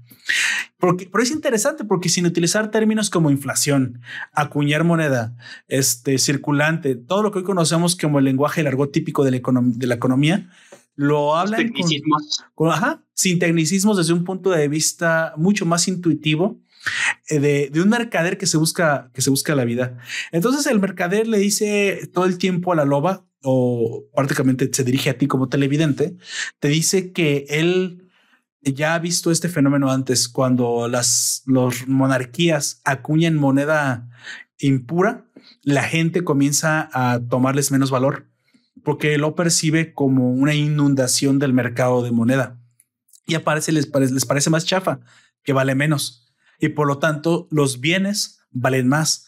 Y otras monedas de cambio que existen en la época, vemos cómo, cómo esta convivencia de diferentes monedas y competencia de diferentes divisas ya se, ya se sucedía desde la era medieval, cosa que hoy no podemos percibir como realista porque se nos ha dicho que la moneda del Estado es única y eso no es cierto. El Bitcoin puede participar, el dólar puede participar, el Ethereum puede participar, el euro puede participar como moneda corriente de un país, pero eso le quitaría un poco de poder y soberanía a la casa reinante o en este caso al Estado gobernante. Gobierno. Pero eso es otra cosa. Me, me parece que eh, lo que tú dices es, claro, una manifestación. Lo que está pasando. No sé si es exactamente eso, pero de, lo que nos, nos, cuenta el protagonista es una realidad del, del consumo en la Edad Media. El tipo tenía que cruzar de una isla a otra. Y lo que tenía era lo que tenía en su isla a pasar a la siguiente. Lamentablemente, tres islas, cuatro islas más cambiaba. Porque lo que un merchandad de, de ajo no tenía en su isla, en siete o ocho islas más era seda o lo que sea. Pero eso es lo que cambia del mercado. En el fondo no, cambia nunca el mercado. Lo que, lo que cambia es lo que consume el consumidor. Y eso se. lo que consume el consumidor es el mercado, Don Comics. O sea, el mercado sí cambia. Si tú el día de mañana consumes más canela, los productores de canela van a comenzar a buscar la forma de producir más canela. O sea, el mercado cambia. Lo que cambia es, es, el consumo de la gente. De acuerdo eh, a, Yo, yo, no estoy tan de acuerdo ahí porque es, es la costumbre de cada localidad lo que cambia. Sí, bueno, estamos de acuerdo. Estamos hablando de cosas diferentes, pero refiriéndonos a lo mismo y de hecho, eso que usted dice es exactamente de lo que se aprovecha Lorenz. Lo que pasa. Él dice es que hoy aquí en esta localidad yo compro pimienta y sé que la voy a vender dos pueblos más allá mucho más cara. La cuestión aquí es trasladar el negocio del comerciante ambulante es llevar de donde sobra a donde escasea. A donde falta. Exacto. Entonces, es, interesante lo que le pasa en el camino. Hablamos, de, sí, hablamos de, de ese mercader en esa época. Sí, claro. Pero hoy en día es algo el parecido. Tipo, ¿eh? el, tipo vive de lo que vive en su, de lo que hay en su bote y lo que tiene en su bote es lo que puede vender. O las exportaciones de un país algo más allá de lo que en su bote. Son eso, no, bueno, no más que a nivel más macroeconómico, pero las exportaciones e importaciones son eso, ¿no? Tú importas lo que no tienes y tú exportas lo que es, Esa es otra cosa. Hablamos de un cómic de, o sea, perdón, de un manga de un merchandar eh, que vende lo que tiene en su bote. Y, y eso también es como una limitación de la venta y el consumo. Cuando hablamos de um, una macroeconomía compitiendo con otra macroeconomía es distinto. Porque me parece que ahí hay aviones, barcos, etcétera, etcétera, etcétera, construyendo. Sí. Sí, en la magnitud es eh, diferente. Para el concepto básico del intercambio es el mismo. O sea, si tú exportas lo que, te, lo que tú produces barato, te lo van a comprar. Si tú importas, es que quiere decir que eso que importaste lo encontraste más barato afuera. Pero es, son simplemente las magnitudes, ¿no? Lo interesante es que con el con el merchandise, ya, ya se me pegó la palabra, es porque con el comerciante este individual que es craft, vamos aprendiendo ciertas merchandise y ciertos este conceptos básicos de la economía. También tenemos un segundo momento eh, bueno, para que no se nos haga muy, muy tedioso, muy largo, voy a saltar al, al momento que incluye un poco de, de, romanticismo y que es más interesante, que es precisamente cuando él ya tiene un tiempo de, viajando con, con Holo. Holo, de cierta manera, eh, o sea, te da a entender que sabe que, que puede o que piensa que en cualquier momento puede conquistar a Kraft y Kraft de cierta manera sabe que ella sabe que le gusta, pero no termina de solidificarse una relación tan romántica simplemente porque tienen que mantener las apariencias. Y una de las apariencias que tienen que mantener es que ella es simplemente una socia ah. o digamos que no es su esposa realmente porque no está bien visto. De cierta manera. Digámoslo, ella es trans. Ella es trans. Ella es furra, no sé, ¿eso le sirve? no. Pero llega a un pueblo donde hay un tipo, hay un joven muy apuesto y rico, un mercader. Y bastante, más joven, mucho más, joven, que y mucho más guapo, me pierdo en sus ojos. Que, que, que desea pedirle matrimonio a, a Holo y para eso prácticamente trata de, para no hacerla demasiado complicada, trata de comprarla, pero no, la, no es que la quiera comprar, le pide matrimonio, pero, pero, pero eh, hay una excusa, ah, bueno, hay una razón por la cual en teoría no puede pedirle matrimonio a Holo. Y es que Holo le debe dinero a Kraft o dijeron eso, que le debe dinero. Y realmente sí es cierto, sí le debe dinero, pero no es, no es porque le haya pedido prestado, sino porque él ha estado gastando en ella y él dice que... La, Lamentablemente, cuando alguien sube el barco de otra persona, siempre le debe dinero. Sí, claro, le, debe dinero. Lo, lo, que quiere decir realmente ella es que eh, depende de él y ella le gusta depender de él porque le gusta el mercader. Ella es una loba diosa. Ella pudo haberse bajado del carrito de la carreta y se pudo ir haber marchado al norte corriendo, pero no quiere hacer eso. Quiere viajar con él porque le parece un humano interesante y muy probablemente un humano. No era por no querer soledad, porque lo que dice es que la soledad te mata. Lo cual es cierto. Pero con el tiempo se, eh, se enamoró de Lawrence y se nota como de verdad le tiene aprecio y a veces este juego pícaro en el que ella trata de darle celos, pero él ya sabe que sí, me gusta ella ya quiere algo con él. Este, y asume que no, simplemente no va a pasar, pero lo que pasa en esta ocasión es que él se confía de más. Exacto. O sea, le da... Por favor. No, ¿qué ibas a decir No, tú primero. no, no. Ah, disculpe, eh, tenemos un merchandar navegando por los mares del norte de Europa. Eh, al lado de una de un de, un personaje que es ya sí, algo como una mujer, pero no una mujer. Tiene la, cola tan larga, más larga que él. Y mm, en algún punto llega un puerto en que ella o se baja o sigue en el camino. Algo así. Sí. Y es que este tipo que la pretende eh, es un tipo que le es un mercader también bastante, bastante rico que pretende a la chica. Y entonces Holo, de cierta manera, eh, quiere, quiere ver que Lawrence realmente la, la, pretende. Recordemos que muchas veces hemos visto esto como esta, esta Elena de Troya, que si realmente me pretendes, lucha por mí. No importa que arda Troya, pero lucha por mí. Y eso es lo que busca Holo en Croft. Y Croft, digo, es un poco mucho más complicada la, la trama de este, de este momento, pero voy a tratar de simplificar a través de este evento se nos explica cómo funciona la bolsa de valores, cómo funcionan las burbujas económicas y cómo ah, funcionan las ventas en corto. Prácticamente tiene, tiene conceptos tremendamente complejos de la bolsa de valores muy bien explicados a la hora, a la hora de, de crear este, la trama. Básicamente, o sea que alguien apuesta 5 por ganar 16. Aquí hay apuestas, sí. Déjame plantear la situación. ¿Quieres plantear a Toyak o la planteo? Lo que pasa es que en el pueblo en el que están en ese momento pasó una adivina y la adivina utilizaba piedras de pirita. Entonces la gente empezó a tener mucha emoción por las perlas de pirita que antes no valían nada. Pero entonces la gente empezó a comprarlas mucho y había pocas. básicamente, güey. Ajá. todo, lo que brilla seduce. Así es. Lamentablemente. Y pues eso hace que el precio de estas madres él se eleve de una manera muy De hecho, extrema. la pirita es nombrada el oro de los tontos por eso. Ajá. de hecho.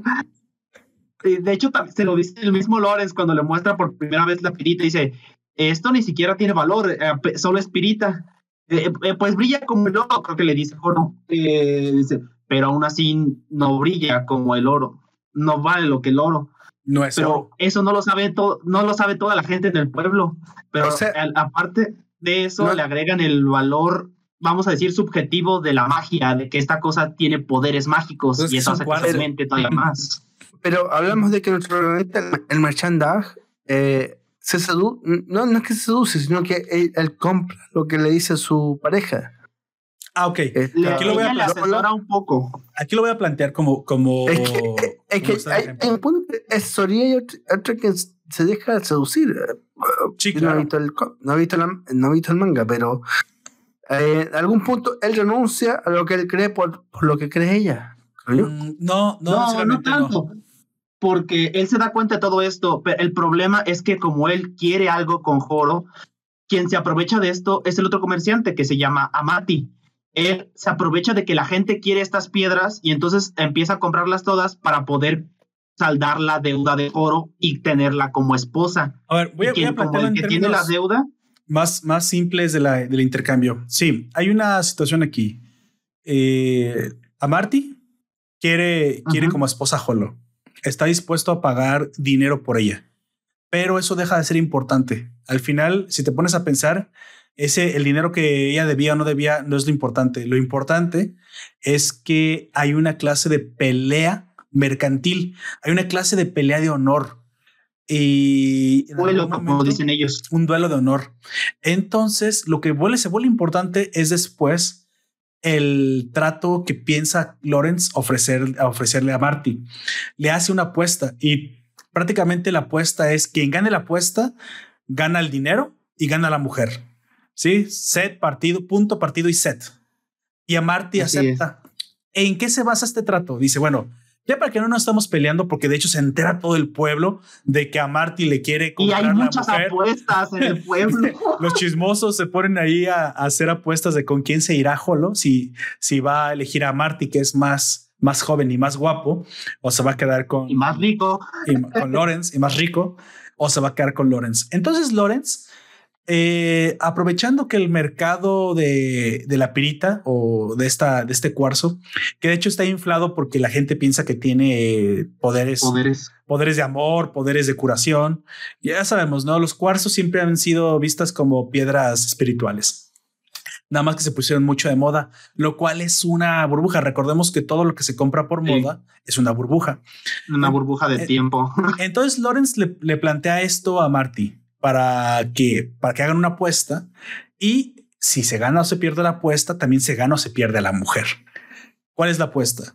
Dice, a Marty, hoy, hoy el, el precio del, de la pirita o del oro de los tontos, hoy el precio de este mineral eh, tiene un precio de 500.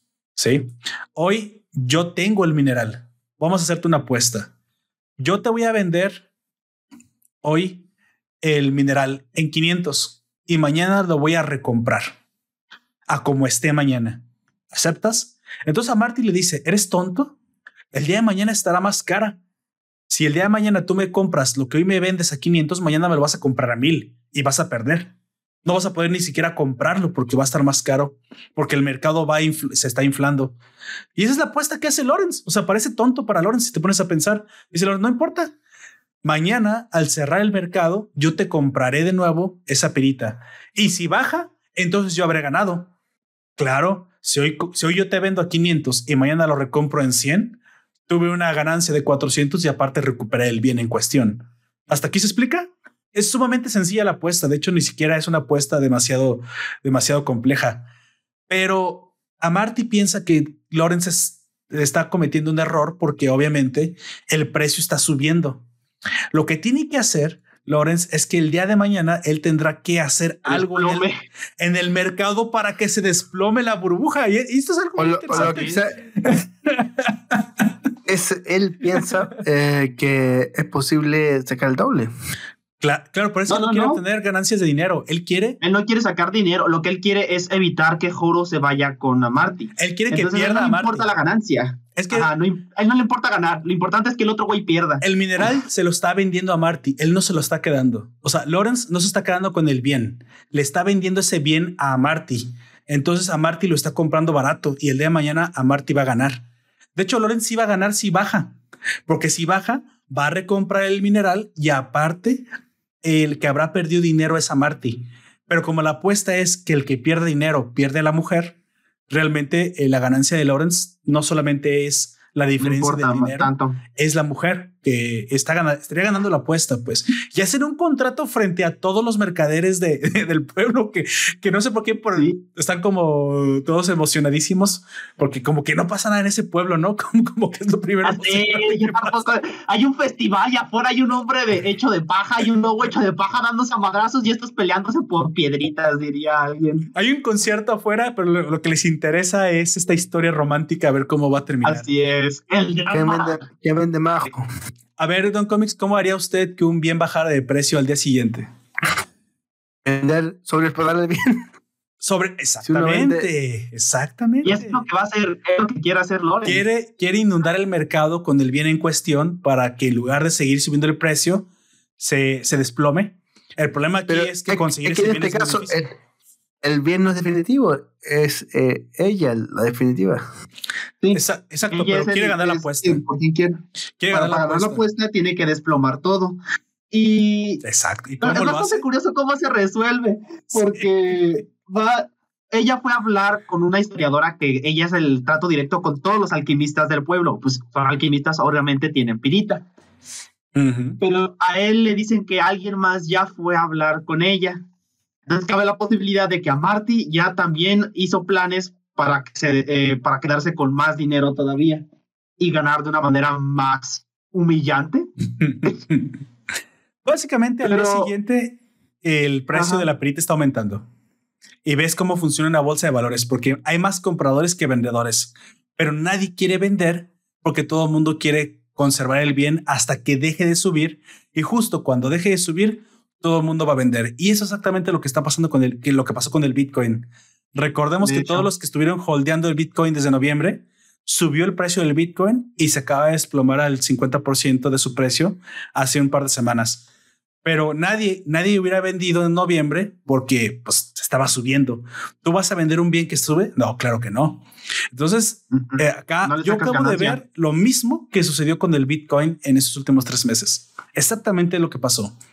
Una, una semi burbuja inflacionaria porque todo el mundo estaba demandando el bien y nadie lo estaba vendiendo. Aquí la cuestión es que el primero que vendió, el primero que venda mucho si los demás siguen con la tendencia y le hacen y, se dan cuenta que, es el momento de vender o piensan que es el momento de vender. O sea, tú puedes manipular el mercado, pero para manipular el mercado y hacer que todos los demás vendan. Tienes que ser listo. Y aparte tiene que ser mucho lo que vendas, porque cuando vendes mucho, eres el primero que obtiene el valor inflado. O, recordemos que en, en, una inflación, en una burbuja, el que gana es el último que vendió caro y el que pierde es el último en vender ya cuando se desplomó el precio. Así que tú tienes que ser el primero en, en, darte cuenta. Tú tienes que ser el primer especulador de la venta. obtener ese beneficio tan grande. Sí, prácticamente son pros términos económicos muy, muy, muy bien llevados a cabo, creo, quiero decir. Pero lo que pasa aquí es que ellos están haciendo tu duelo acá, pero tampoco tomaron cuenta en lo que piensa y lo que quiere Joro. en la parte romántica. de ambos. Eso se soluciona fácilmente hablamos de un Mechandak eh, que en un punto de su viaje le aparece una diosa del agua. Porque no las cosechas en general, eh, más bien, porque le dicen la lobo de la cola de trigo. Encima, encima del barco.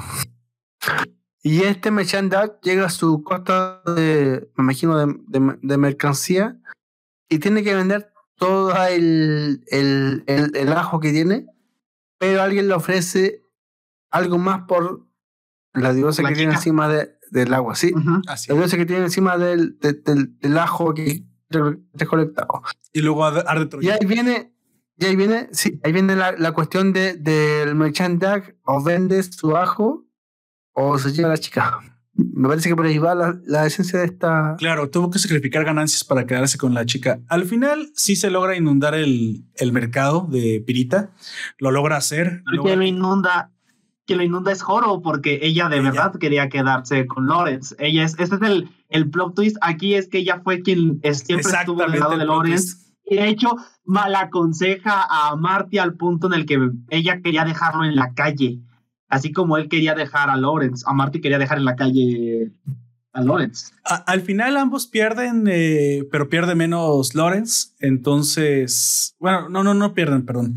Al final sí baja el precio, se desploma el precio de la perita. De hecho, Lawrence vende cuando está caro y a Marty ya no alcanza a vender cuando está caro, así que él es el que pierde. Y como pierde la apuesta, pues se queda con la mujer Lawrence, él le gana la apuesta y tiene que, y como firmaron un contrato, pues ese contrato pues lo gana Lawrence. Y bueno, con ese contrato también viene la reafirmación del amor entre los dos, porque quien le ayuda a Lorenz a inundar el, mercado es, es ella. Es ella. Y le da la, y le da la información, a, o sea, de cierta manera, le da la información a él y no se la da al otro. Ella es la que tiene la decisión de darle a cuál de los dos caballeros. Recordemos que eso también pasa siempre en cualquier fábula las mujeres. Al final, cuando los dos, cuando los dos caballeros están peleando, gana el que elige ella lo cual nos da una ilusión de creer que nosotros podemos decidir que pues, las mujeres eligen.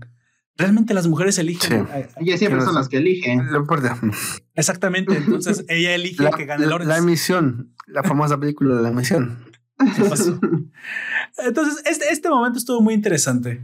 Eh, pasan muchas otras cosas. Eh, hay otros eh, momentos en los que se nos habla, por ejemplo, de la devaluación de, la, de las monedas, el cómo se puede ganar con, con la devaluación si tú sabes antes que se va a devaluar una moneda. Esto también, por ejemplo, en este caso, lo que sucedió al principio fue que Lorenz de cierta manera compró bienes que no se devalúan. Es un poco para protegerse del valor, es un poco la explicación de las inversiones. Cuando, si por ejemplo la gente que vive en Argentina lo sabe muy bien, compran dólares y compran bitcoins. Y es una forma de refugiar el del valor de la inflación. Y muy probablemente en Chile lo vivirán pronto. No se enojen conmigo, pero votaron por alguien que cree que imprimir billetes igual que mi presidente es, es este, la solución. También en México perdimos el 30% del valor del peso. Como siempre nos cuesta un futuro que será posible.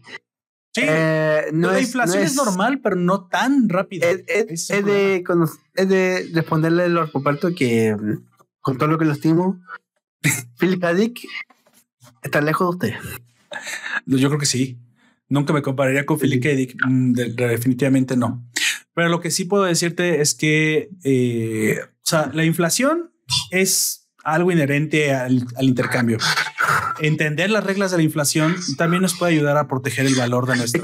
Es que en la época de, de, de Tim no había inflación, era el, el, la diferencia en. Es que te explican cómo es que se hace la inflación. Por favor. La inflación era la diferencia en acuñando moneda más barata de la que ya está en circulación. O sea, es una estafa, básicamente. La, la, diferencia que había era entre la, la, la cosecha porque cabía dentro del, al, no sé, en otoño del, sí, del por la demanda también. norte. ¿sí? También había inflación por la demanda, sí. Pero si la cosecha era baja, probablemente el, el, consumo del ajo era distinto cuando la cosecha era alta. De hecho, sí, también vemos. Pero algo así como el valor de, de lo que se intercambiaba entre la cosecha alta y la cosecha baja era distinto, eso no pasaba. Eh, no, es por ser un romántico, que lo quisiera hacer, pero eh, la diferencia entre el valor del ajo del medioevo al valor del ajo ahora es que probablemente hay muchos hijos de puta que intercambian el ajo de sus manos. Ay, no, no, eh, estoy, estoy completamente de acuerdo. Lo que pasa es que en la mayoría de los bienes, en teoría, la mayoría de los bienes se mantenían muy, muy, poco, un, poco, estables por la producción, no se producía mucho. Lo que te explican son, de hecho, creo que te explican las tres formas, ¿no? Te explican Pero que, qué pasa cuando se produce más, más, de lo que puede consumir tu, tu región. No es, no, es, no es que no se produzca más de lo que puede consumir la región. Lo que pasa es que en ocasiones hay ah. bienes de consumo que dependen de. Nos vamos a caer ahí, pero me, me parece que. Mire, por ejemplo, él compra unas armaduras que ya no puede vender porque acaba la guerra. Yo he visto mucho. eh, estoy muy enamorado de. Entonces compró, de... compró armas, básicamente. Y no las pudo vender porque pues ya no había guerra. Entonces ahí perdió. Es, eh, también hablan de las malas inversiones, lo cual me parece muy interesante el entender y saber leer el mercado. Oye, cabrón, si viene el frío, no compres bikinis ¿Estás de acuerdo? Pues, pues viene el frío, entonces lo que compras es chamarra. Quizá yo estoy muy enamorado de Zapata, pero me parece que Zapata. Ah, bigotes. Yo quisiera tener. ahí, ahí, nos vamos. es que a mí no me sale el bigote de Zapata, güey. Estoy chingado. Pero, pero usted lo intentó. Usted sabe que lo intentó. Usted sabe que lo intentó. De hecho, ahorita se me salió un poquito no alcanzar a rasurarme, pero sí, ya, ya, no voy a dejar. bueno, y volarle la cabeza con, al jefe con una reata eh, eh, es zapatista. Pero em, él, él construye la denominación de su lugar de producción en la medida que hay demanda y no al revés. Sí, eh, la demanda determina la oferta. Exacto, estoy completamente de acuerdo con usted. Sí, es cierto. Eso es la regla de la economía, es la demanda determina la oferta y no al revés. Estoy de acuerdo. vamos, a considerar aquí, me parece que para siempre. Economía uno. Yo soy zapatista y usted es villista, pero esa es otra cosa. Me considero un poco maderista, pero sí, también villista. Vamos al final. Al final hay un evento eh, muy, interesante. Este, prácticamente aquí el, concepto que se nos explica, explican varios conceptos, pero se nos explica uno muy interesante que son las prácticas monopólicas. Al final, eh, Lawrence y Hollow llegan a una ciudad donde la iglesia quiere acaparar el comercio de pieles, porque las pieles es un gran negocio y no quiere tener competencia, así que le prohíbe a los vendedores eh, que le vendan a otros compradores que no sean la iglesia, lo cual incluso llega hasta crear una revuelta civil dentro de la ciudad. Y ahí se nos explica cómo es que el consumidor es el primero afectado por aquellos que quieren acaparar grandes cantidades de un bien que se demanda en el mercado. Aquí tenemos ejemplos perfectos como, como si, o sea, mucha gente dice que Carlos Slim es un gran empresario. Mira, yo no sé, yo no sé si es un gran empresario o mal empresario, seguro es un buen empresario. Lo único que sí sé es que se volvió en algún momento el hombre más rico del mundo, no por sus méritos, sino porque fue eh, cobijado por un, mono, por un monopolio que le cedió el Estado en, México, que fue el monopolio de las telecomunicaciones. Y yo no sé si no hubiera sido un monopolio, porque ahorita ya no lo es y por eso ya no es el hombre más rico del mundo.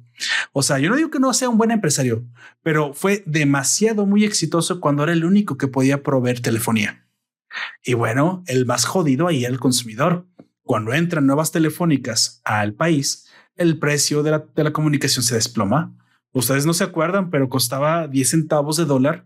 No, no 10, perdón, al tipo de cambio, vamos a ponerlo, costaba 25 centavos de dólar un minuto. O sea, cuatro minutos era un dólar. Y era mucho más caro, pero yo me acuerdo haber nacido ya cuando, ya cuando estaba este precio. Lo cual hoy es un poco ridículo. El precio es enormemente alto. De lo que hablamos es nuestro merchandad que cruza los mares del norte, adiós encima de su bote. Y encima y en el fondo es una fantasía, es una fantasía, deja de ser una fantasía. Que un mercader. Eh, sí. Listo, ver eh, ¿Quién dijo eso? ¿De, ¿De, qué es la fantasía esta de.? Oye, aparte puse una foto muy sugerente ahí en el, en el stream, ¿eh? La verdad es que está muy guapa la muchacha. Oye, me recuerda a Raftalia. ¿Te acuerdas? De hecho, sí. Oye, ¿y dónde la he visto? Pues es Raftalia. Literal, es que Raftalia es una zorrita pero es lo mismo. Es un mapache, ella es un mapache. Sí, pero, pero están iguales. Color.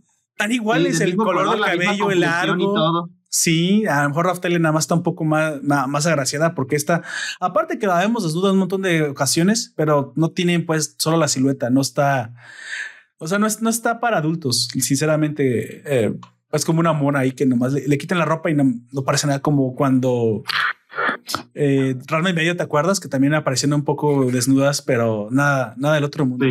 Esta censura que se censura cuando la silueta desnuda de la mujer no tiene facciones, entonces es como un maniquí. Entonces no, ves nada realmente.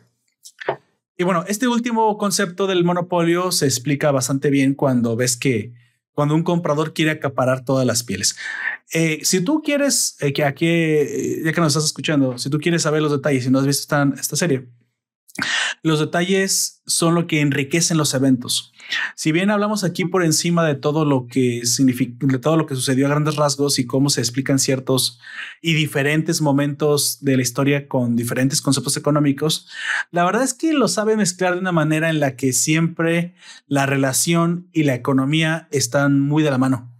El éxito del negocio también tiene que ver con el avance en la relación entre ambos, lo cual, como dije, es, lo vuelve un, un, anime único, una novela única, y yo creo que por eso se ganó el calificativo extraño, ¿no? De, de novela medieval romántica económica. Cosa que supongo que no tiene parangón. Yo nunca, yo nunca he visto algo similar, sinceramente, pero es disfrutable. Creo que si le das una oportunidad, te interesan los temas y aparte disfrutas un poco de esta clásica relación que ya hemos visto hasta el cansancio.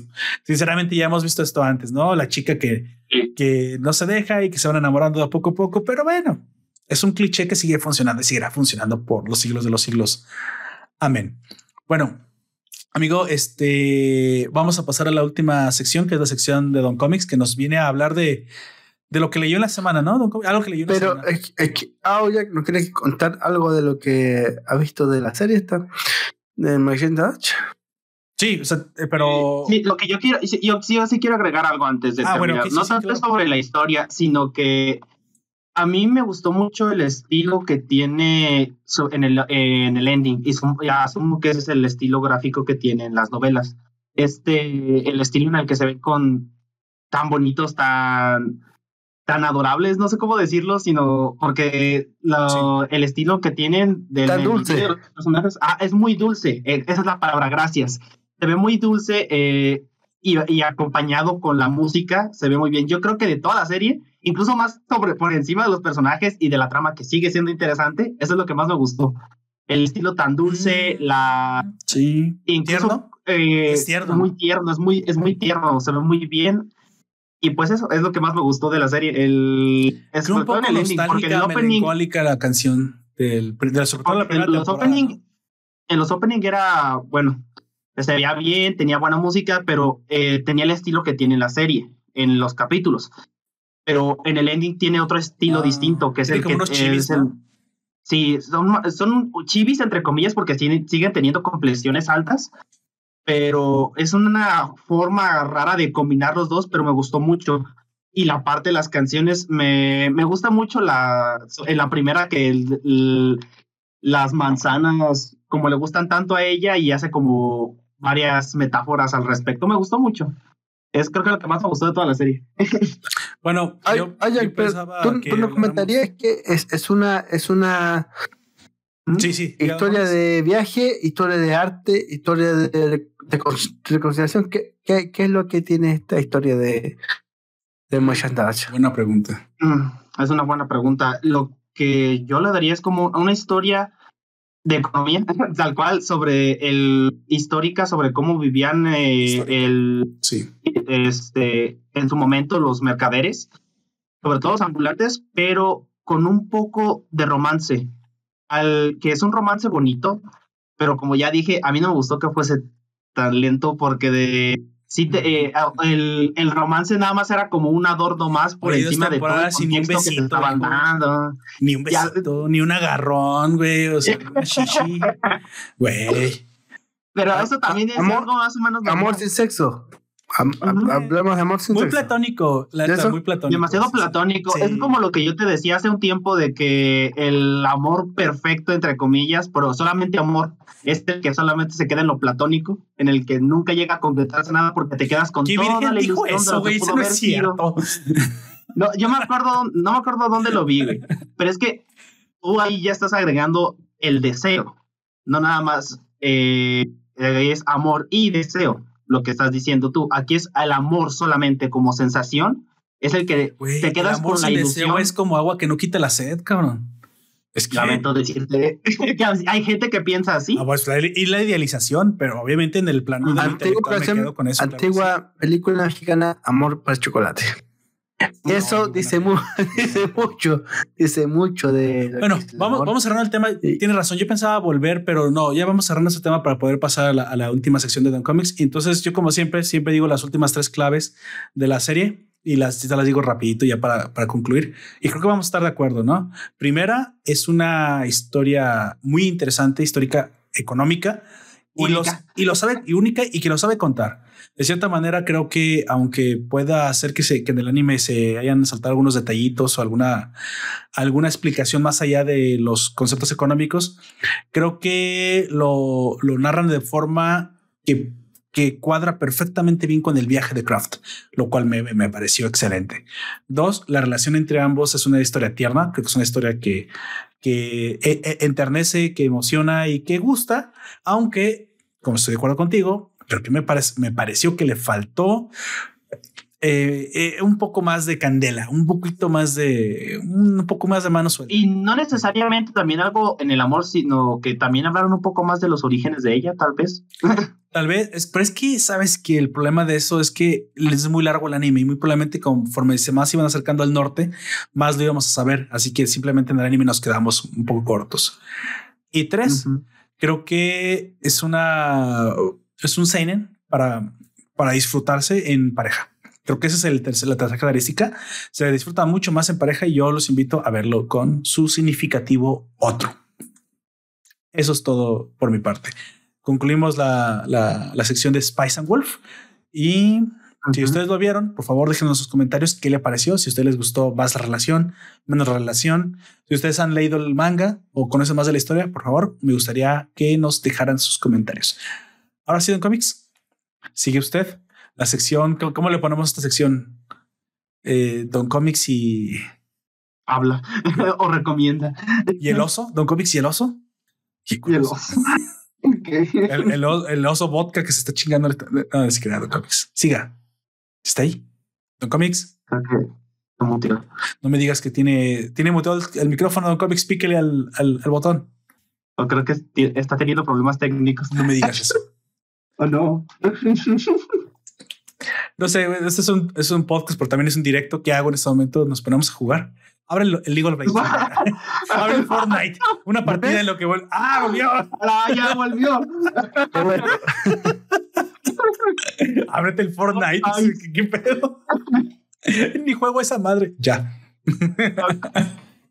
bueno, Don Comics. Me tiene que quedar cinco minutos para buscar el cómic. O sea, sí. ¿De mientras? Supongo, supongo sí. ¿Sí? Pues es que estamos en, en el directo. Hablan de manga, cinco minutos y busco el cómic. Eh, ah, bueno, en lo que él busca eso, yo voy a hablar de algo que muy probablemente todo el mundo está viendo.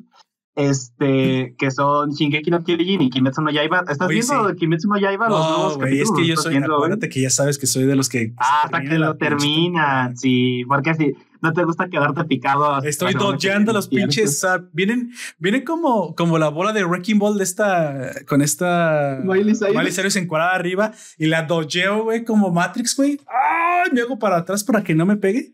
Porque es que están por todos lados, güey, pero ya bloquea todo puto mundo que sé que spoilea. Entonces, mira, voy a llegar virgencito al final de la temporada de Kimetsu. Bueno, entre lo que cabe, ¿ah? porque hay imágenes que no puedo evitar y que también ya sabía desde antes del manga y de Kimetsu. Y digo de Kimetsu y de Shingeki. ambas las voy a ver cuando terminen. Yo, bueno, no, no voy a comentar tanto spoilers, sino que algo que pasó, no en este capítulo de Shingeki, sino en el anterior, que hicieron, para los que ya lo hayan visto, saben a lo que me refiero, que hicieron un vuelco totalmente en la historia me gustó mucho lo que hicieron y yo ya tenía mucho que no veía Shingeki no Kyojin y la verdad me falta mucho contexto, lo voy a decir la neta. He visto esta última temporada y las primeras dos. Me falta lo ¿No viste la que en medio. No. ¿Ves la que conecta, güey? ¿No vas a entender ni madres? Con razón dices que no entiendes ni madres. No estoy entendiendo mucho, güey. No estoy entendiendo mucho. No. Pero nada. con spoilers que ya me han dicho, eh, sobreentiendo algunas cosas y me está gustando mucho y creo que ahora sí voy a poner, la voy a visto la 3, desde el principio. Sin ver la 1 y la 2 hubiera sido mejor, cabrón. Es más, me atrevo a decir que la 3 que la 3 la tenías que haber importante. visto sí. Así es, es mucho más importante. Pero aún así, ya más o menos entendí el contexto y me gusta mucho cómo ya está llegando. El de hoy no lo he visto, pero a lo que yo he visto, como que dice el capítulo de hoy fue muy bueno. Entonces ya llegaron a, un, a la culme de la serie Vaya. Y probablemente vaya a terminar de una manera apoteósica. Espero que no termine igual que, lo, que, el, de, que el manga, porque pues ya sabemos cómo salió eso y a la gente no le gustó. Será bueno que ya, no dijeron que iba a cambiar un poco, parece ser. Será bueno que ya le comience a ver cuánto, cuánto le calculas, dos episodios más, tres episodios más. Ay, no sabría decirte, porque apenas lleva como cinco o seis. Eh, eh, si es lo normal, que son doce, te falta todavía la mitad de lo que hay. Es que la bendita ignorancia es que no tengo hype porque no, no sé nada, güey. Entonces, no sé nada. Y, bueno, y con Kimetsu no Yaiba, eh, bueno, esto ya, ya lo habíamos visto que es en el Distrito Rojo y sí se nota que es en el Distrito Rojo, hay mucha carne. Tenía mucha carne. Pero curiosamente, pero, eh, mira, curiosamente es la serie que está dirigida a, a, los sensibles, güey. Un poco más al público general. Al público más, más woke, creo, más sensible. Aunque no tanto, o sea. No, no, no, no específicamente al público woke, sino que toman en cuenta los wokes y toman en cuenta todo. Por eso no se trata de meter en polémicas muy grandes, trata de evitarlas. Yo te había comentado, pero aún así. Todo lo que Kimetsu está chido menos Tanjiro. O sea, todo lo que no está Tanjiro está bien chingón, güey. Para mí. Sí. O sea, todo, todo menos él, güey, hasta su hermana, pero él no. Ah, me, me caga Tanjiro, me caga su personalidad, me caga todo alrededor. Es más, él si no hablara, sería perfecto si fuera sido mudo, güey. Pero fuese mudo. Todo lo demás me gusta. Y a, y a, veces en parte, güey, porque hay partes en las que me gusta cómo actúa, hay partes en las que ya no me gusta cómo actúa. O sea, yo le borraría un 70% de la personalidad a Tanjiro, pero fuera de eso, todo está bien. Y Shingeki no Kyojin es todo lo contrario. Creo que sin Eren, pues, tenemos no sirve, literalmente no el, sirve. El sol al cual alrededor los planetas de Shinji giran, ¿no? Pero bueno, así es. Nosotros también, De cosas que hice, eh, curiosamente yo tenía preparada una reseña de Matrix, pero no me gustó. ¿La de Resurrection? Sí, ¿qué te parece que te lo spoileo? Le, le, prometo que la, vemos. No, no, no, no, no, veamos, es mala. porque, me, va a doler. Me va a doler porque eh, no, no, es basura. No la vea. La Matrix 4 me hizo enojar. No, no, la gracia de que alguien que enseña una. Me hizo. Una película, un cómic o una historieta. Es que. O un, pues manga. No manga. Eh, que no, no puede enseñar todo lo que le gusta, porque si no, no se enseña. La magia. Creo yo que yo, yo me esperaba algo muy diferente de una trilogía. Pero yo le propongo a, a eh, el próximo domingo. Hablemos un poco. La, la, la 4. Es que mira, vamos a analizar un anime como siempre, pero sí hablemos en la primera parte de Resurrections. ¿Qué le parece? Como una reseña corta porque es una película, no se presta para una. Pero, pero diseñamos toda, diseñamos toda. No, me parece que no. Ah, todas juntas desde el principio. Bueno, eso sí estaría interesante. Eh, ah, hablar un poco de toda la historia, de, de toda la saga, ajá, de, los Animatrix. Y, pues también también que iba a decir, también podemos hablar de los Animatrix que son bastante eh, subvalorados porque no mucha gente los ha visto. Ah, bueno, entonces dejo de hablar de Matrix en este momento para, ¿Te gusta la sangre, ¿Te gusta la sangre? Guardamos, lo guardamos, me gusta mucho. Al fin y al cabo, si no mal recuerdo, Matrix están en Netflix, si no, pues voy a ir a mi página de confianza. Entonces, eh, ya. ya que eres un tío pirata, te va a decir tu sobrina, güey. una semana, jugamos una semana porque eh, hay una macho que arregla mi casa acá. Eh, vemos Magic. Vamos. Matrix. Sí, sí. Todas las Matrix. Todas las vemos. Bueno, pero yo ya vi todos tus que hago mientras. Ah, voy a ver otro anime. No, no, no, eh, hay que. Pero, eh, pero, la paja con una, con una con una diosa que cae dentro de un bote de un merchant. ¿No sabes qué? Eh, sé que hay unos cómics que no he visto. Creo que hay unos cómics de Matrix que no he visto. Entonces voy a buscarlos también para hablar de todo el contenido.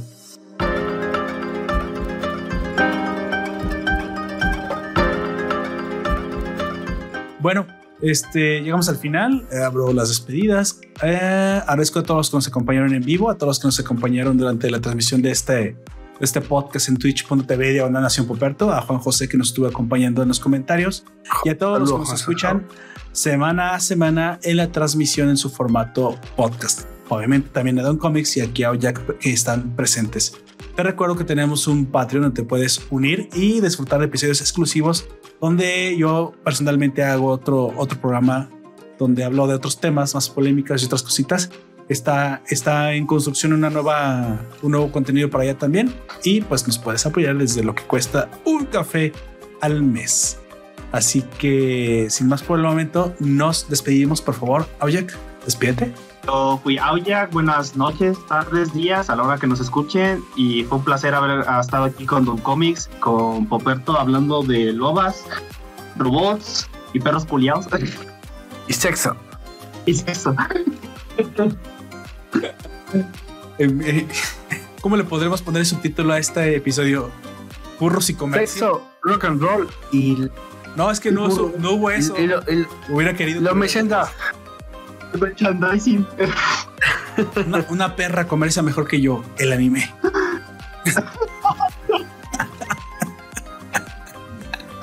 bueno, Don Comics, por favor, despídase. Un gusto hablar, hablar con todos ustedes. Mi nombre es Comics aquí ahora. Tenemos un canal de YouTube, se llama Comics aquí ahora. Y con Roberto y Aoya hicimos este podcast. El mejor podcast en lengua castellana. Definitivamente el mejor. Miren lo feliz que llega Don Comics. ¿Y cómo se llama? ¿Cómo se llama este monito? Se llama Oyak. Bueno, eh, no, no, no, me llamo ah, Este monito de que, del que hablamos. Eh, bueno, es un merchandise. y Lawrence. Y Howlands eh, em, navega por los mares del norte y alguna vez llegará a México y a Chile. Pero eso será otra historia. Esperamos verlos por acá. Gracias. y yo fui Lord Poperto. Eso fue todo por ahora. Te recuerdo que nos puedes escuchar en los sitios regulares de podcast como Evox, iTunes, Google Podcast, YouTube y Spotify. Hasta la próxima.